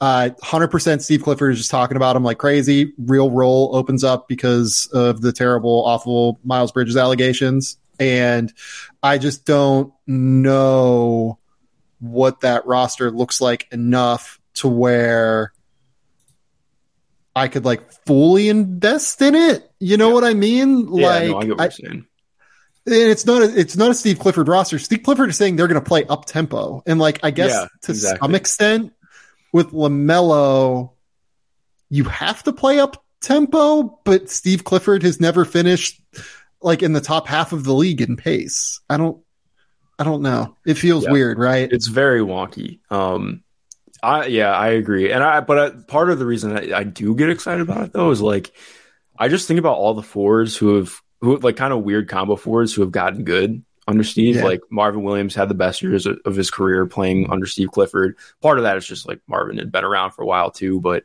uh, like as much as MKG never worked out because of health reasons, like he became a pretty interesting player before some of the late late injuries really sapped him of his athleticism. Mm-hmm. Um, I don't know. I just think that there's more there with PJ, and I'm interested to see what it looks like. Um, All right, you you mentioned that you wanted to get to a couple other guys. Oh yeah, yeah. Last guy I would hit on is probably Zeke Nnaji. Uh, I know Zeke's gotten really good yeah. stuff from Mike Malone, um, yeah. and he is. I he was same thing with with talking about uh, Onyeka. Like I just don't know what minutes look like for him. They have Aaron Gordon, MPJ's back. Um, Jeff Green is still going to be playing, even though he was he was weird for me last year. Uh, but like that whole team, there's just a lot of uh, kind of paths that make it difficult for me to see him playing a ton, at least in a way that's going to make him a quote unquote breakout player. But I do think he's somebody I'm I'm interested in, especially like he shot pretty well last year. Um, I I still don't see him as the switch big that they're trying to make him into. Um, but he does do some things that are interesting. So I, will be interested in keeping tabs, but um, I'm not quite there yet. Yeah, like every single year, a fan base becomes the internet, like, you know, like the meme where it's like, this is going to make me the Joker. Like every year, a fan base becomes the Joker because DeAndre Jordan plays 17 minutes a game. This year, it's the Nuggets. and look, I would hope that Zeke can earn those minutes over DeAndre, but we have yet to see many examples of coaches being able to resist the pool of playing DeAndre Jordan. And I am skeptical that Mike Malone will be one of them, I guess yeah. is what I would say. Yeah, I'm going to agree with that. Seeing him play last night was, oh boy, that was awful. Um, I watched a bit of that game and I had some of the similar concerns that you do. Yeah. Uh, and another guy that I thought you would pick, just knowing, you know, where you write and everything. I thought you would have Isaiah Jackson on your list. No, like, I maybe I, I, I don't. I try to be unbiased with him, but it's just he's so raw, man. Like, yes. and I, yeah. it's tough too because, um, like, not that I, I wouldn't say I've gotten lower on him. Like, he does a lot of things I'm really interested in, but he's already he went from being somebody who looked like a really interesting um, guy at the four. Like, if you can really mold out his shooting um, and try and work yeah, in some of the passing that. flashes. Yeah. But they've already pretty much just thrown that to the wind, and he's going to be the backup five this year. So like I think yeah. he's interesting. Obviously, like really incredible athlete, but he's uh, his best defensive scheme right now is switching because he's so lost playing in space most of the time. And it's gonna. I mean, it takes time for that stuff to come along, but I just he's like he's in the Bruno Caboclo camp right now, right now for me. Like he's a, he's a little bit of, of yeah. some time being away for me. Yeah, I, I, don't know that I would go that far. Where he's well, I mean, like, more like a year away from being a year away. Like not, I would. Yeah, he, yeah, yeah he's yeah. better prospect wise. But yeah, you get what I'm saying. Yeah, yeah, yeah. Like it's interesting because I would assume they're gonna have to trade Miles Turner at some point, right? Like you gotta. This is the year where they have to do it. and that is going to open up real minutes. There's no reason for them not to just give him 30 minutes a night. Um, once they move Miles Turner. Mm-hmm. So, and, and, like I do like him more than I like the rest of their bigs upside wise, like Jalen Smith. I guess like, you know, Terry Taylor is a strange big sort of like, I, I guess I would consider him a yeah. big, but, um, I do like Isaiah Jackson's upside a little bit more than Terry's long term. Um, so there's no reason to give him like less than 28 minutes a night if he can stay on the court in terms of foul trouble. I really think that like Tyrese Halliburton's just going to force feed him lobs all day, yeah. every day. It's just going to be like, okay, there's another 18 point game for Isaiah Jackson because he got eight lobs from Tyrese Halliburton and ran the court once out in transition. like, yeah. I think that points, like, I think the counting numbers are going to be great. You're 100% right. Like, I mean, Rick Carlisle has his work cut out for him in terms of like the defensive awareness, but he has the tools. I don't know. I'm I'm I'm cautiously optimistic about Isaiah Jackson, and I, I know that like Caitlin Cooper is like cautiously optimistic about Isaiah Jackson is like the way to put it, and I trust Caitlin with uh, everything when it comes to basketball, as everyone should. She's wonderful. Yeah. So. Um, I will say, I kind of made this case on the last podcast uh, or two podcasts ago I think there's like a non-zero chance Marvin Bagley's really good this year. I, you know, I had him. I had his name written down. I didn't end up bringing him yeah. up, but I had his name written down. Um, it's possible, man. I I will never give up on Marvin Bagley. Um, I part of like I so I went to Michigan State my first two years of, of school, and I was sadly there when that team got their asses handed to them by the Duke team uh, in the Championship Classic to open yeah. the year. Um, and Marvin was awesome. I remember watching that game and thinking like that's the number one pick. Like that, obviously because I'd never seen Luka before, but um, yeah, like I believe, I still believe. Marvin, uh, Marvin is going to get a lot of open shots this year, given Detroit's spacing. Uh, like Bojan Bogdanovic is there, Sadiq Bey is there, um, Alec Burks is going to be back at some point from injury. Like they have the shooters to be able to surround their bigs with around the court. Uh, they're optimistic, it seems like, about Isaiah Stewart maybe shooting this year. Mm-hmm. Um, so you, you, could theoretically play big around, you know, Marvin Bagley at the four, Isaiah Stewart at the five. I think that probably doesn't work, but you know, Dwane Casey will probably try it at some point. Um, Killian Hayes, I've heard better things about the shooting for sure than what we've seen previously. So maybe if he can transition to an off ball role, that becomes interesting. Jaden Ivey can shoot off the catch. He's not a great pull up shooter right now, but like, I think that if you give him an open three off the catch on like a second side action and you don't close out hard, like he can get you a little bit. Um, but all this is to say that like with Cade Cunningham as the lead ball handler, if you run one five actions with Cade and Bagley, Cade should be able to feed Marvin like six easy points a night.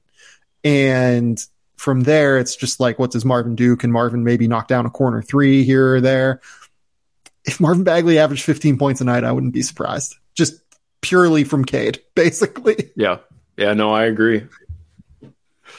Okay, Mark, tell the people where they can find your work. Wait, wait, wait, wait, wait, wait, wait we ask everyone here.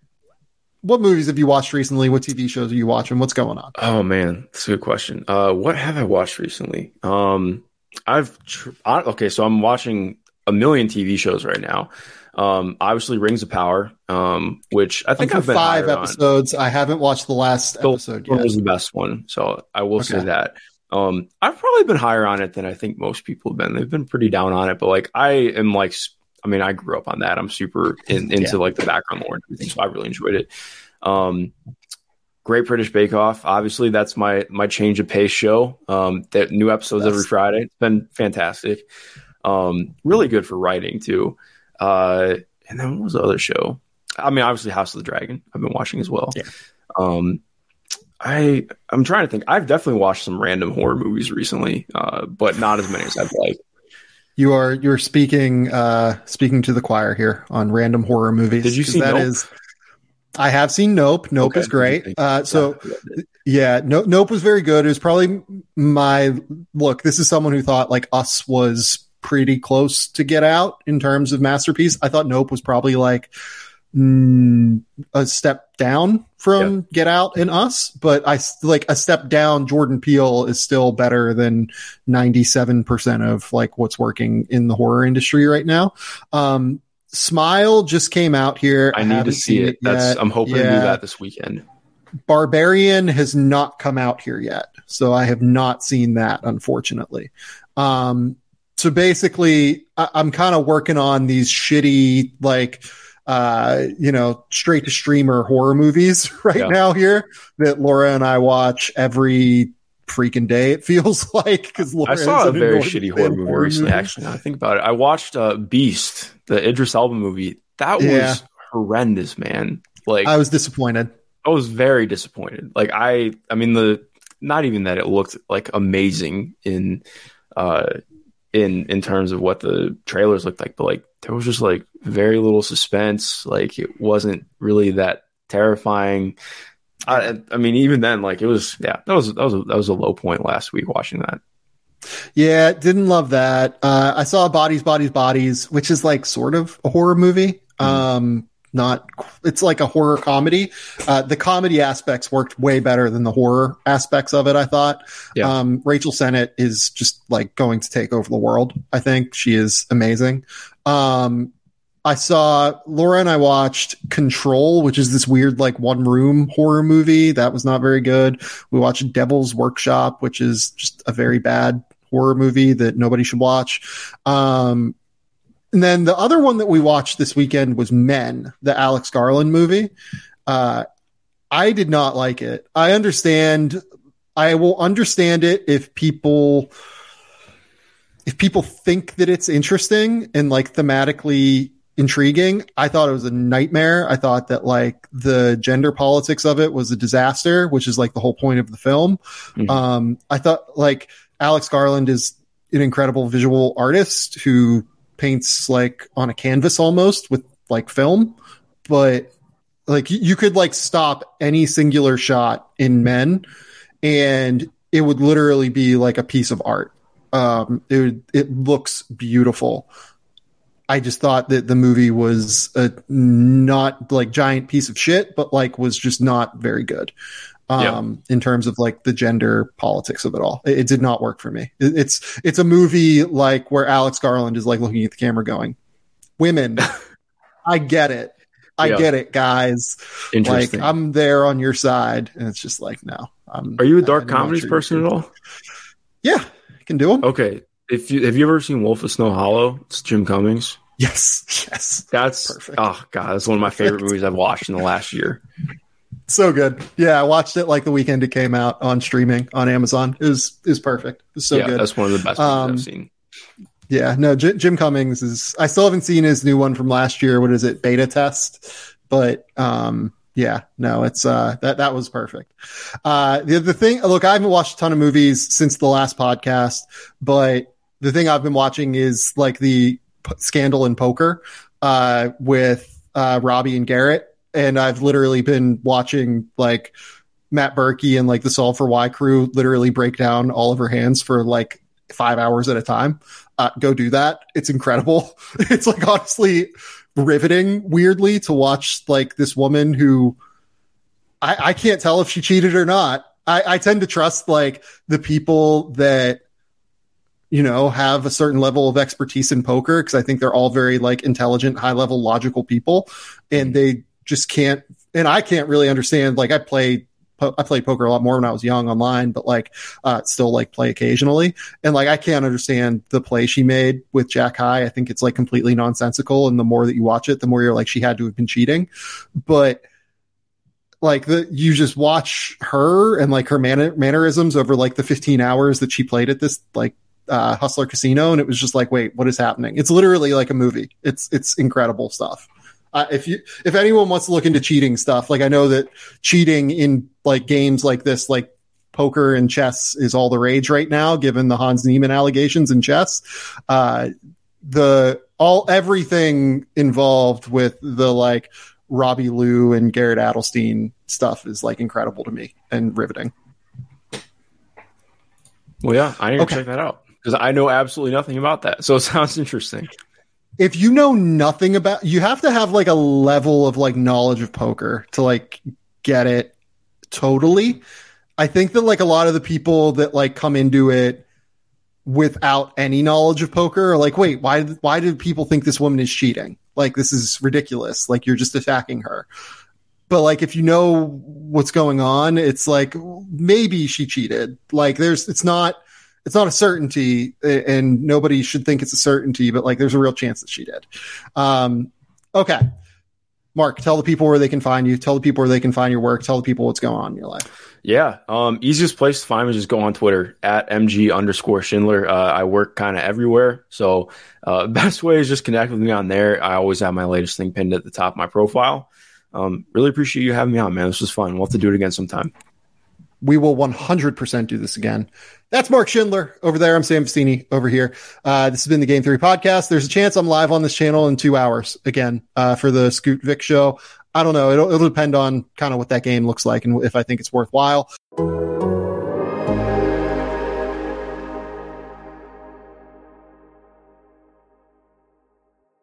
Okay, I think we're live. We're here. Post Victor Wembanyama and Scoot Henderson. I'm here with Ricky O'Donnell to talk one of the most fun scouting evaluation experiences I think I've ever seen in my entire life. That was just everything that you could want and more from a game that was just like hastily put together to try and showcase the two best players uh, in the 2023 NBA draft. Scoot Henderson dropped something in the vein of 28 points, eight assists. I don't have exact stats yet. I think that Victor Wembanyama had 37 points, five blocks. He made seven three pointers. It was just it was something that uh, it went off in a way that I can't even imagine uh, the people who put this thing together could have hoped for. Ricky O'Donnell is here from SB Nation. Ricky, your thoughts. Please tell me. I know you were excited. I saw your tweets watching the game. I was just like, I got to get Ricky. Ricky will bring the noise here.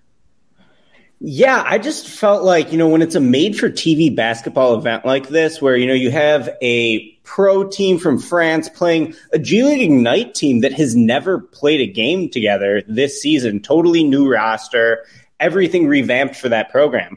To have this be the first game and for it to live up to the hype to this level is just absolutely unbelievable. This game was truly a blessing for basketball fans. I mean, Sam, me and you have been covering the draft you know, for yeah. a long time at this point. Nobody cares about the draft in October. But for like two hours, this game was the hottest thing in the sports world.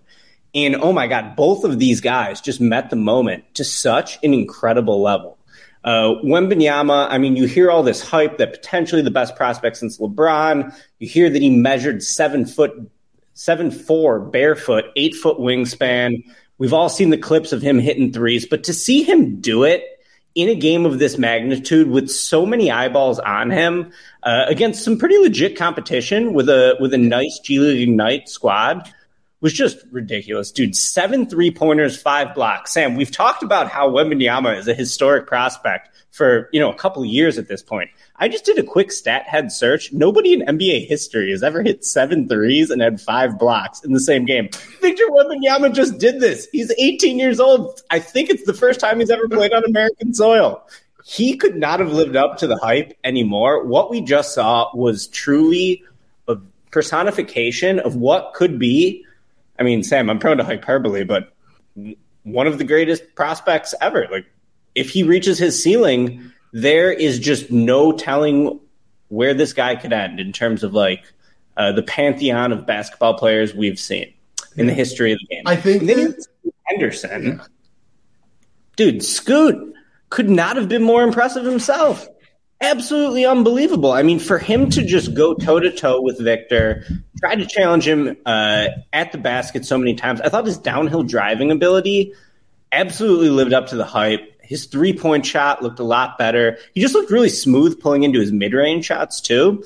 And then in the first half, I'm like, all right, so Scoot is kind of reminding me of what he did last year, but like this is like a great game. Like he's a scoring point guard and he is getting buckets. His shot looked improved.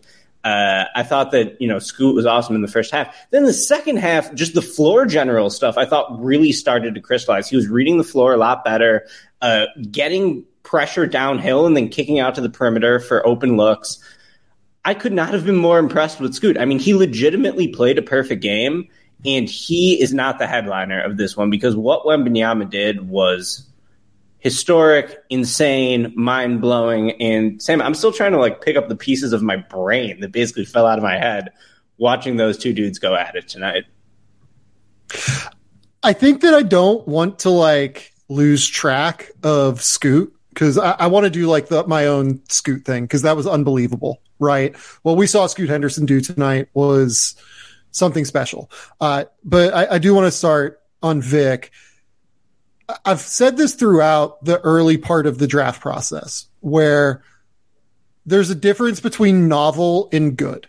And I think that sometimes the idea of novelty can be overrated, like things that we haven't seen before, things that are new, things that are different, right? And I thought that at times last season in EuroLeague, Vic's game offensively at the very least was more novel than good if that makes sense, right, Ricky? Absolutely. So the way he is played early in the season and on this channel on the podcast like you can go back and you can listen to Adam and I talk about the way that Vic has come out and played early this season. It was personified perfectly within this game. He is so much more polished as a shooter in terms of his shot prep. You look at just how balanced he is. You look at the way that he can get his feet down and just get up into the shot. It's straight up and down. There's no swaying. There's no like natural fade on the shot. You watch seven footers sometimes. They can have that like kind of natural fade and it can look kind of ugly. Uh, you look at his driving ability. He's not like the world's best ball handler, but there was that great play at the beginning of this game where he just grabs a rebound, brings it down the court, plays point basically, and then like does a step through from 18 feet away. Like, again, these are things that are novel. A guy that is seven foot five with an eight foot wingspan shooting over the top off of movement, off of step backs. It's something we haven't seen before. But I think that what Vic is proving throughout the early part of the season, improved particularly today in this game offensively, is that it's no longer just novel. it's no longer like he is a theoretical prospect. it's it's immediate. He is this good right now. Uh, he is a he has developed the polish of his game right now. I mean, you look at the way that he's just like getting separation on the step back. Like he did like a left to right crossover, right to left crossover, like between the legs step back at one point to get free. And it's just like he created six goddamn feet of separation. And oh, by the way, his release point is basically at like the 10 foot high mark because he is seven foot tall with an eight foot standing or an eight foot wingspan.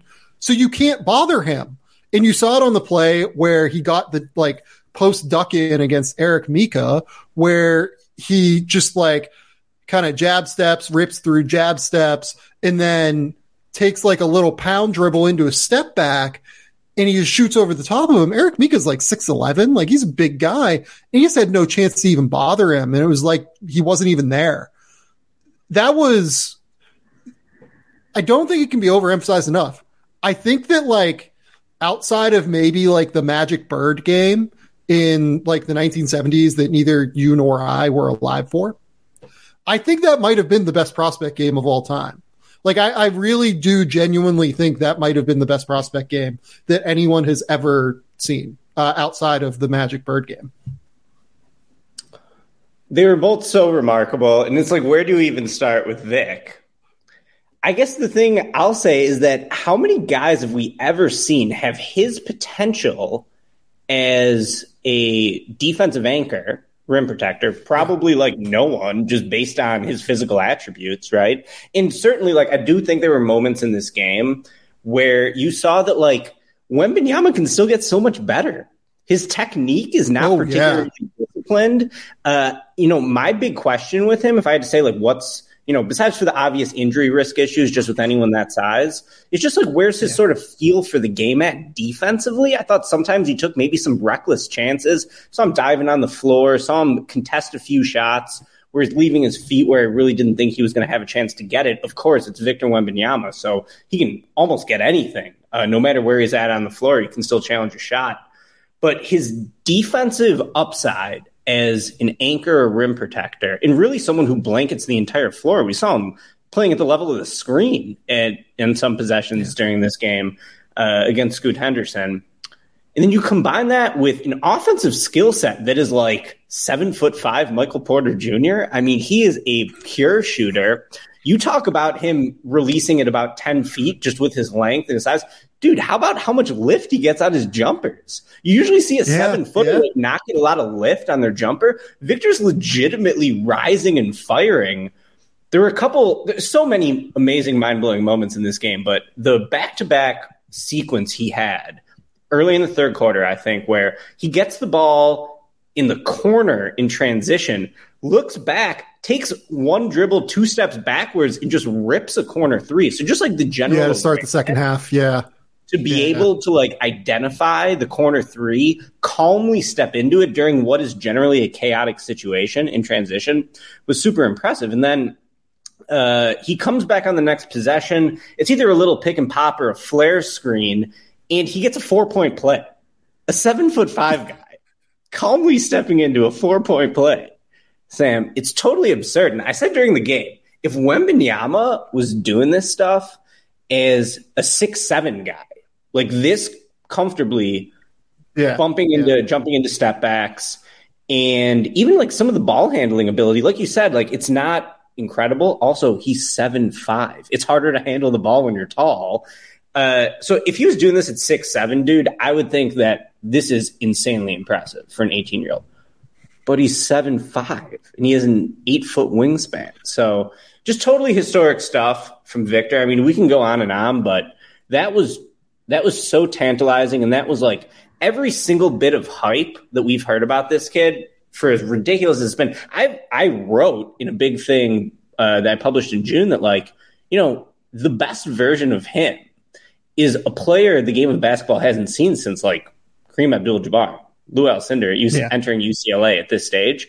That's a ridiculous sentence to write Sam. I felt like sort of guilty about that because Victor Wembanyama is 18 years old. It's not fair to say, yes, he's Lou Alcindor walking into UCLA. Dude, he, he could not have lived up to that hype anymore in this one game against the G League Ignite.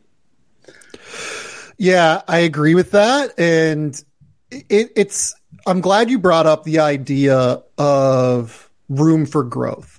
And, and I think that that is the ultimate reason why Victor Wembanyama will go number one ahead of Scoot. I'll be real with you. Like, I, I think there's a real case that Scoot had a more effective game than Vic in this game, but it's just the idea of what Vic can be and how eminently fixable a lot of the issues are. Like you saw one moment where Scoot like just totally turned the corner on Vic and like Vic didn't really have any recourse weirdly to stop him. Like he he just like didn't have the technique. The technique is not there yet for Vic in a very real way. Uh, he is still developing that defensively. I think he is still developing his ability to consistently like make an impact in drop coverage.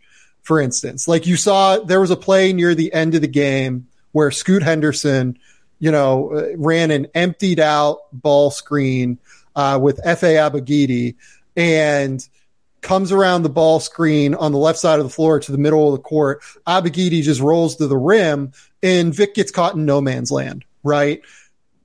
But the thing is that his length is such a ridiculous deterrent and is such a marginal like impact tool that the play that like stands out to me defensively, like clear as day in my mind, is the first block where Leonard Miller gets the ball like at the top of the key and sees a cutter rolling to the basket. I forget who it was off the top of my head. I think it might have been John Jenkins, maybe.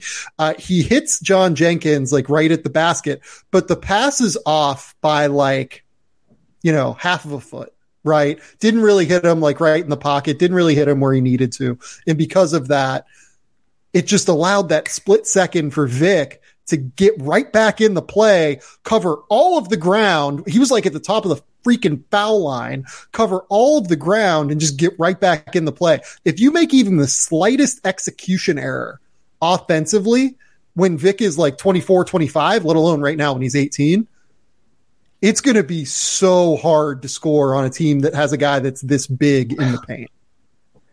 Yeah. And just like my two cents on the number one overall pick thing is me and you can't predict the future, right? And neither can yeah. any bozo on Twitter.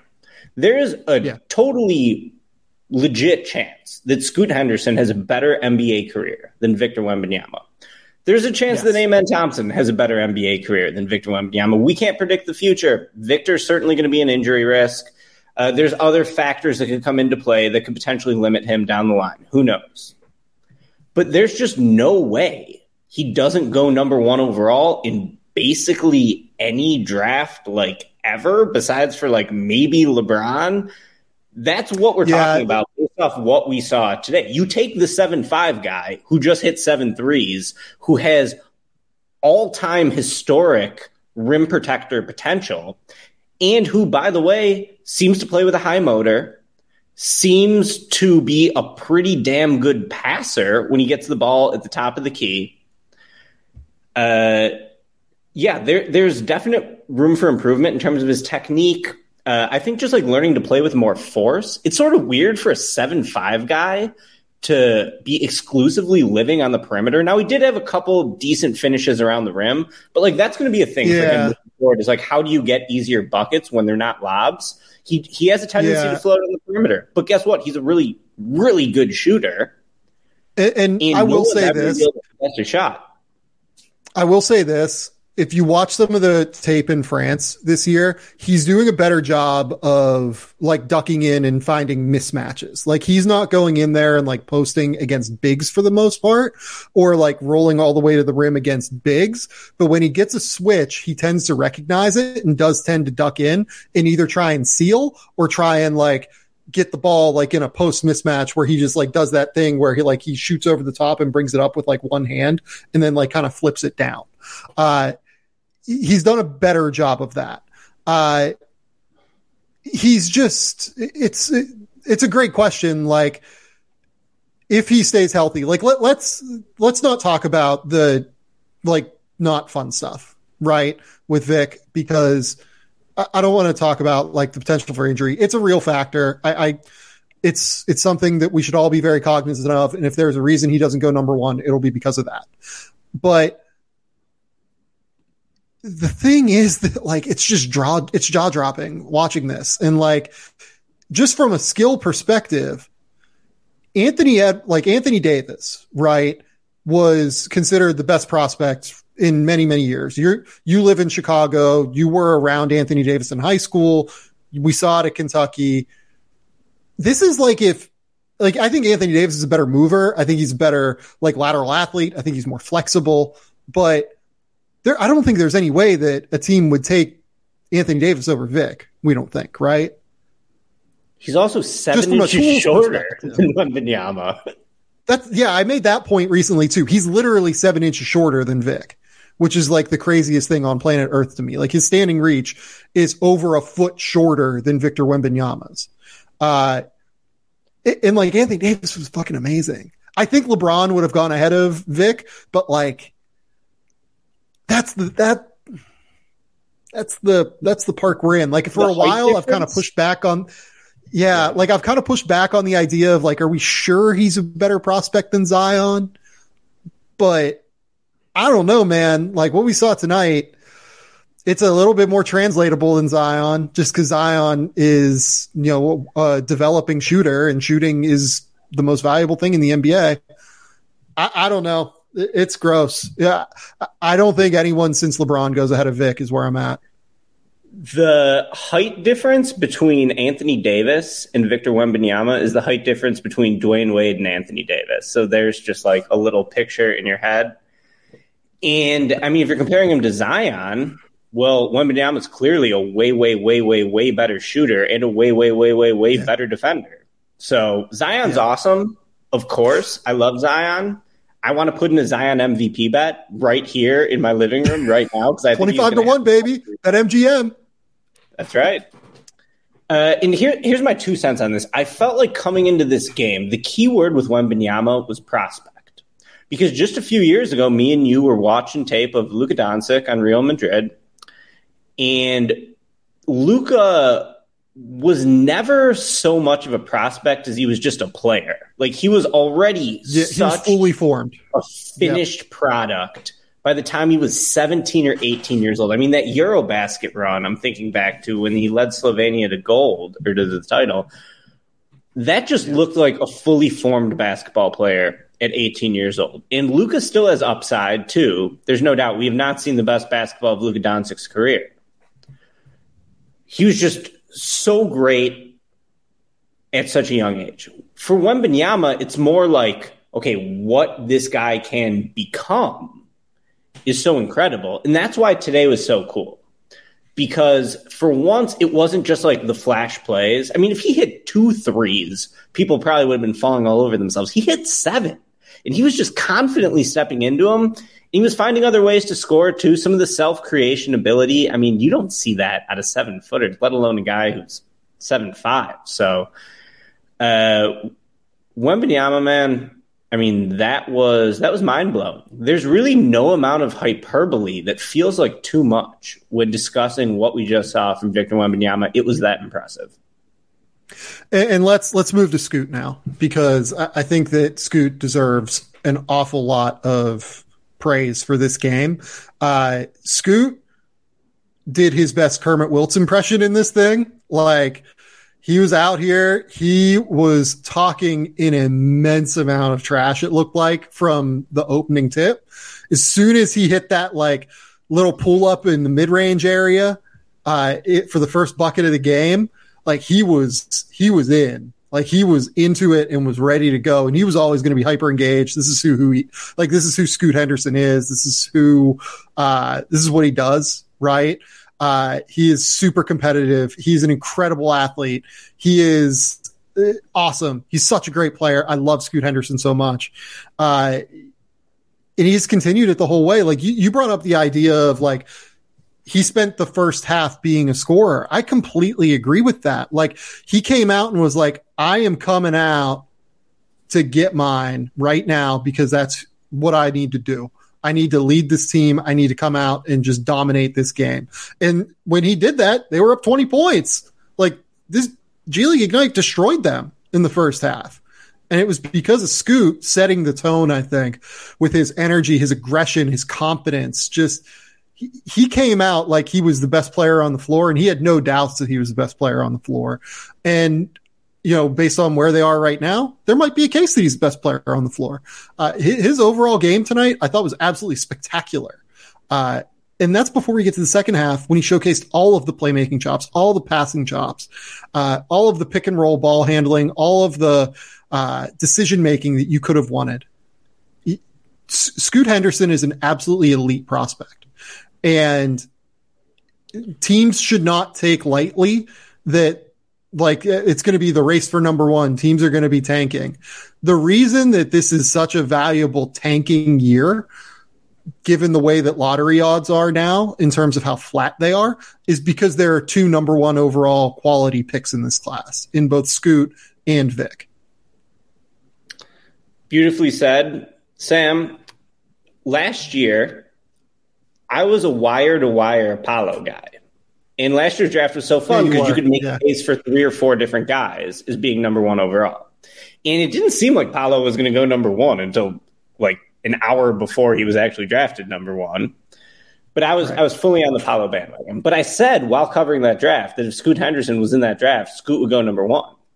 You could probably yeah. make the case that if it was Scoot and Evan Mobley and Jalen Green and Cade Cunningham, that Scoot would at least get serious consideration for number one in that draft.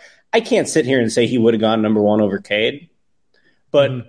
it would have not been a no brainer. He would have absolutely gotten serious consideration, and he might have gone number one over Cade. You can keep going through the drafts in recent history. I don't think he would have gone number one over Zion, and he shouldn't have gone number one over Luka. But the point is that Scoot Henderson, over the last, let's say, decade, you can probably make a case that he's comfortably a top 10 prospect of the last decade. Yeah and potentially a top five prospect of the last decade. Potentially.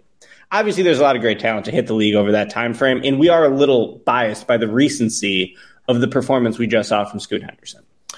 But what I was so impressed with by Scoot, first of all, just such immense core strength and so much power for that body. Like, there's one thing to be like athletic and be able to attack the rim, but like he also has such a great center of gravity for a small guy that like he's going to be knocking guys off their spots, trying to challenge them at the rim quite often in the NBA. And you really, he really already seems to have a grown man's body. I know Wembanyama got him on one, but like if you just keep running that sequence back again and again, there's going to be times when Scoot like gets into his body and can move him because he's that strong he's that fast and that explosive when he gets downhill. Uh, I was very impressed with the shooting and with the playmaking in the second half. That was my big question with Scoot, and it's something that you know basically everyone's repeated who's watched him play. It's like okay, so when defenses go under him on the screen, and like last year's Ignite roster just didn't have much shooting, so you could like you know cheat off Dyson Daniels, you could cheat off MarJon Beauchamp okay, well now you're just playing impact paint with a six foot two guy, and even if you're super talented, it's just hard to win in those situations, right? And that's why I was so impressed with the shooting progression we saw out of Scoot today and what is his season debut of year two at the Ignite. Again, amazing elevation on his jump shots from the mid range. So he's going to play bigger than that height, even as a pull up shooter because he's got long arms. What is he, a six eight, six nine wingspan guy? And he gets quite a bit of lift on his three point on his uh, on his pull up shot attempts. And then the three point shot too, just like looked so much more comfortable than last season for Scoot. So, yeah. uh, and then I was impressed with the playmaking too. Like I don't know what his assist rate was last year off the top of my head, but I do know he averaged under four assists a game for the Ignite. Yeah. Now, I do think part of that was that the roster construction didn't do him any favors. There was just no shooting on that Ignite squad. And Jason Hart just deserves a huge round of applause for, I think, putting together a much better veteran roster than what they had last year with Dawkins, with John Jenkins, who was on fire tonight. Uh, you got some guys who can legitimately space the floor and guys who opposing defenses have to pay attention to. And that's really how you maximize someone with Scoot's skill set because this is just your prototypical attacking downhill guard. And now at this age and at this stage, when he can already show that he can beat an under in a pick and roll, to me that is yeah. that is really impressive. And uh, I thought Scoot was phenomenal, phenomenal in this game. He would be a worthy number one overall pick, whether he went number one or not in like any draft, basically. Uh, and to see him rise to the occasion as well when Wembanyama was so phenomenal. I think you got to love the mindset, you got to love the intensity, the attitude, and the intangibles from Scoot Henderson just as much as you love the physical ability. Yeah, and like the ability to stop start, like that is incredible. The it's, it's that the, he got Wembanyama on was insane. Yeah, like it, it's just really, really remarkable. I mean, you look at the way that you know, he, he can change directions. He can change paces. He's a tight ball handler. It's just really, really ridiculous. Uh, every single thing that he does on the court is so controlled now. Like even last year, there were moments where I thought he got a little bit out of control. For his age, he's always been very poised. Like you expect young guys to be, uh, you know, a little bit out of control when they're point guards. It, it just kind of happens. It's a natural growth process, right? Uh, he, he's always been a little bit more poised, but this was different. Like this was, I've shown up. I know I'm that dude. I'm coming out here and I'm taking like it felt like in this game he was like I am taking your spot. Like Vic, I am coming out here to take your spot uh, as the number one overall pick. He wants it, and he's super competitive. He very well could have a better career than Vic. Like I think that's a real outcome here. Uh, the passing, the playmaking, all of it, uh, the body controls, finisher, the explosiveness, the length, the shooting ability that looks better. Uh, I think that that ultimately is the key. But you know what? At the end of the day, you hit it like on the head. This is something that Adam and I have talked about on the pod a lot. He just needs to be able to beat an under so that teams can't just go under his ball screen by six feet, right? If he does that and keeps them honest in that way, it's going to be enough, I think. I think it will be enough for him to work. Uh, here, here's just the, you know, I'm going to follow up here with two things before we get out of here because I told you 20 minutes and we just got too excited talking about Vic. I think. Um, the the first thing I'll ask you is, what is your favorite spot that you would like to see Victor Wembanyama end up at, based off of this game right now? Wow. What I what team would you most want to see him go to? Yeah, I uh, I didn't think about this coming into it. So you're putting me on the spot. What team would I most want to see him on? Well, I think it would be pretty awesome to see him on the Pistons or the Magic. I think that both of like the rosters there would be cool. Um, man, he could just really fit anywhere, right? Like he doesn't need really a team specific fit. Yeah. So I don't really think it matters. Do you have a good one in your head? Convince me of it. Convince me of a team. The one that I pointed out was I kind of want to see him with Chet. I want to see him and Chet together in Oklahoma City because they can both really handle the ball. They can both pass. They can both uh, shoot, obviously, for bigs, at least for seven foot tall centers. Uh, you know, that's the standard I'm talking about here. Uh, but their defense, I mean, you put both of them together defensively. I think they can move well enough and they have enough length to where it would really just kind of cut off and bog down a whole lot of teams look, rebounding would be a question, but uh, you know, it's a give and take, right? Like it's a give and take. NBA guys are so good that like, it, you know, uh, I don't know. Rebounding's valuable. I can't really even, I can't make the case rebounding isn't valuable. It is. But like, I think that that would be the most fun spot. You put him with Shai Gilgeous-Alexander. You put him with Josh Giddey. You put him with the, uh, Jalen Williams, Ousmane Dieng, all those guys. And then particularly you put him with Chet Holmgren. Uh, and Poku, by the way, like you, you, this is a Pokuism forward podcast. Uh, we're all about it. So you put him with those guys. I think that would be the most fun outcome. I don't know if it'd be the best outcome, but I think it'd be the most fun. Uh, and then Scoot, what would be your answer off the top of your head? I got a Scoot. I got a Scoot answer for you. Give me mm-hmm. Houston. I love the Houston idea of Jabari Smith and Jalen Green spacing the floor for him. I love yeah. Jalen Green. I think Jalen Green is phenomenal. Not totally sure if Jalen Green is the guy that you want with the ball in his hands every possession, making decisions. I mean, maybe he will be that guy. I think he's awesome. Uh, his physical talent is absolutely out of this world. But a Jalen Green Scoot backcourt, or like maybe Scoot could take on the tougher defensive assignment. Jalen could space the floor for his drives, and you got Jabari Smith there, and then you got another buzzsaw shot out of a cannon type of guy and Tari Eason. I think that would be ridiculous. And then you just got Sengun fun. So give me Scoot to Houston. I like that. Yeah, I like that a lot, actually. Now that you say that, that's a really fun one. Putting him and Jalen Green together would be really, really good. Uh, and then the last thing I want to follow up on here is just the rest of the prospects in this game, right? Uh, you know, the Ignite obviously has quite a few guys. I thought Sidy Cissoko was probably the most impressive guy given his age. Uh, he had a couple of flashy plays. He had a really nice step back three. I thought he was pretty active defensively, got out in transition, had a really nice dunk. Uh, you know, for someone who was playing low level, like Spanish league basketball last year, uh, and not to say the ACB is low level, he was playing at the lower level, uh, not in the ACB last year. I, I thought that he adjusted to what became a very competitive game at a really, really high level. I thought Sidy looked pretty good. I'm just interested to see like the core of this Ignite team, I don't think like super complements each other because I don't think yeah. they really have the spacing and shooting you need. But then they went out and signed so many good veterans who could space and shoot. Yeah. So I think this is just like a really interesting mix of guys. And I was really impressed with Efe. I mean, so was I. Not he's yeah. not like the most tantalizing guy in terms of like being sort of in the rim runner, rim protector mold. But man, just as like an energy big with plus physical attributes, I thought he was he was really good. I liked what I saw out of him at Washington State last year. I was excited when he signed up for this Ignite team. And I think just like having a vertical spacer with Scoot and with, you know, some veteran shooters like Jenkins and Dawkins is going to be a nice spot for him to work himself into a first rounder this year. So just watching that game, it's a long season. The Ignite play 50 games this year. I'm going to say Efe becomes a first rounder. Maybe I'm full of it. You can throw this back in my face, but I was impressed with what I saw from him today.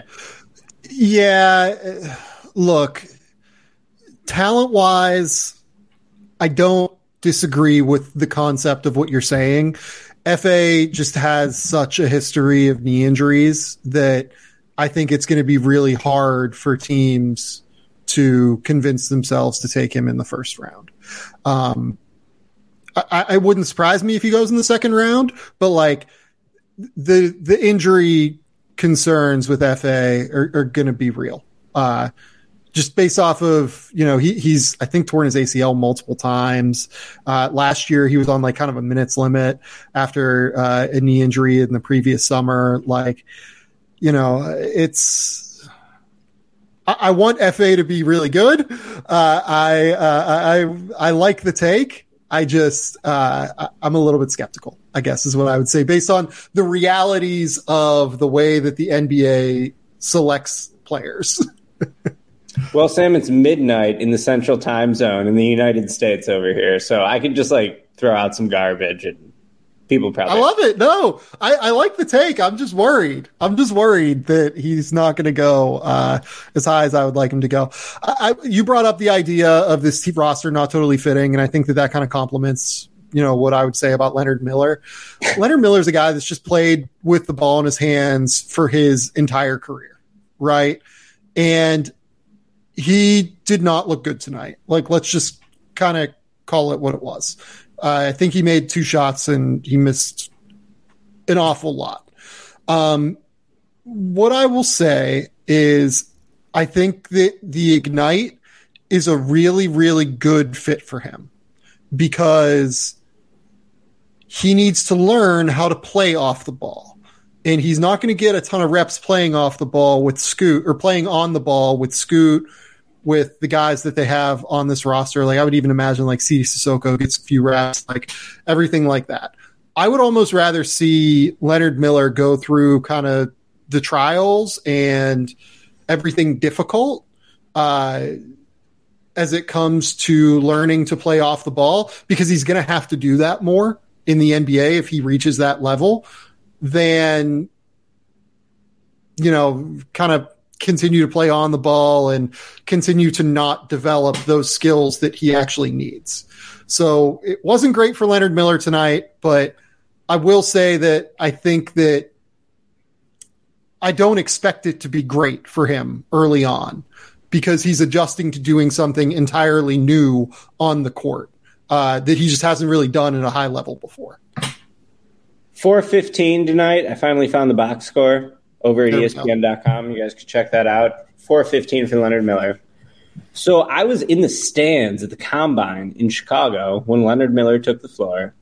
In my head, I was thinking, man, this is a bad decision for him to take the floor. Like, be the mystery, be the mystery man, and maybe you can get a team to draft you if you want to do that and enter the league right now.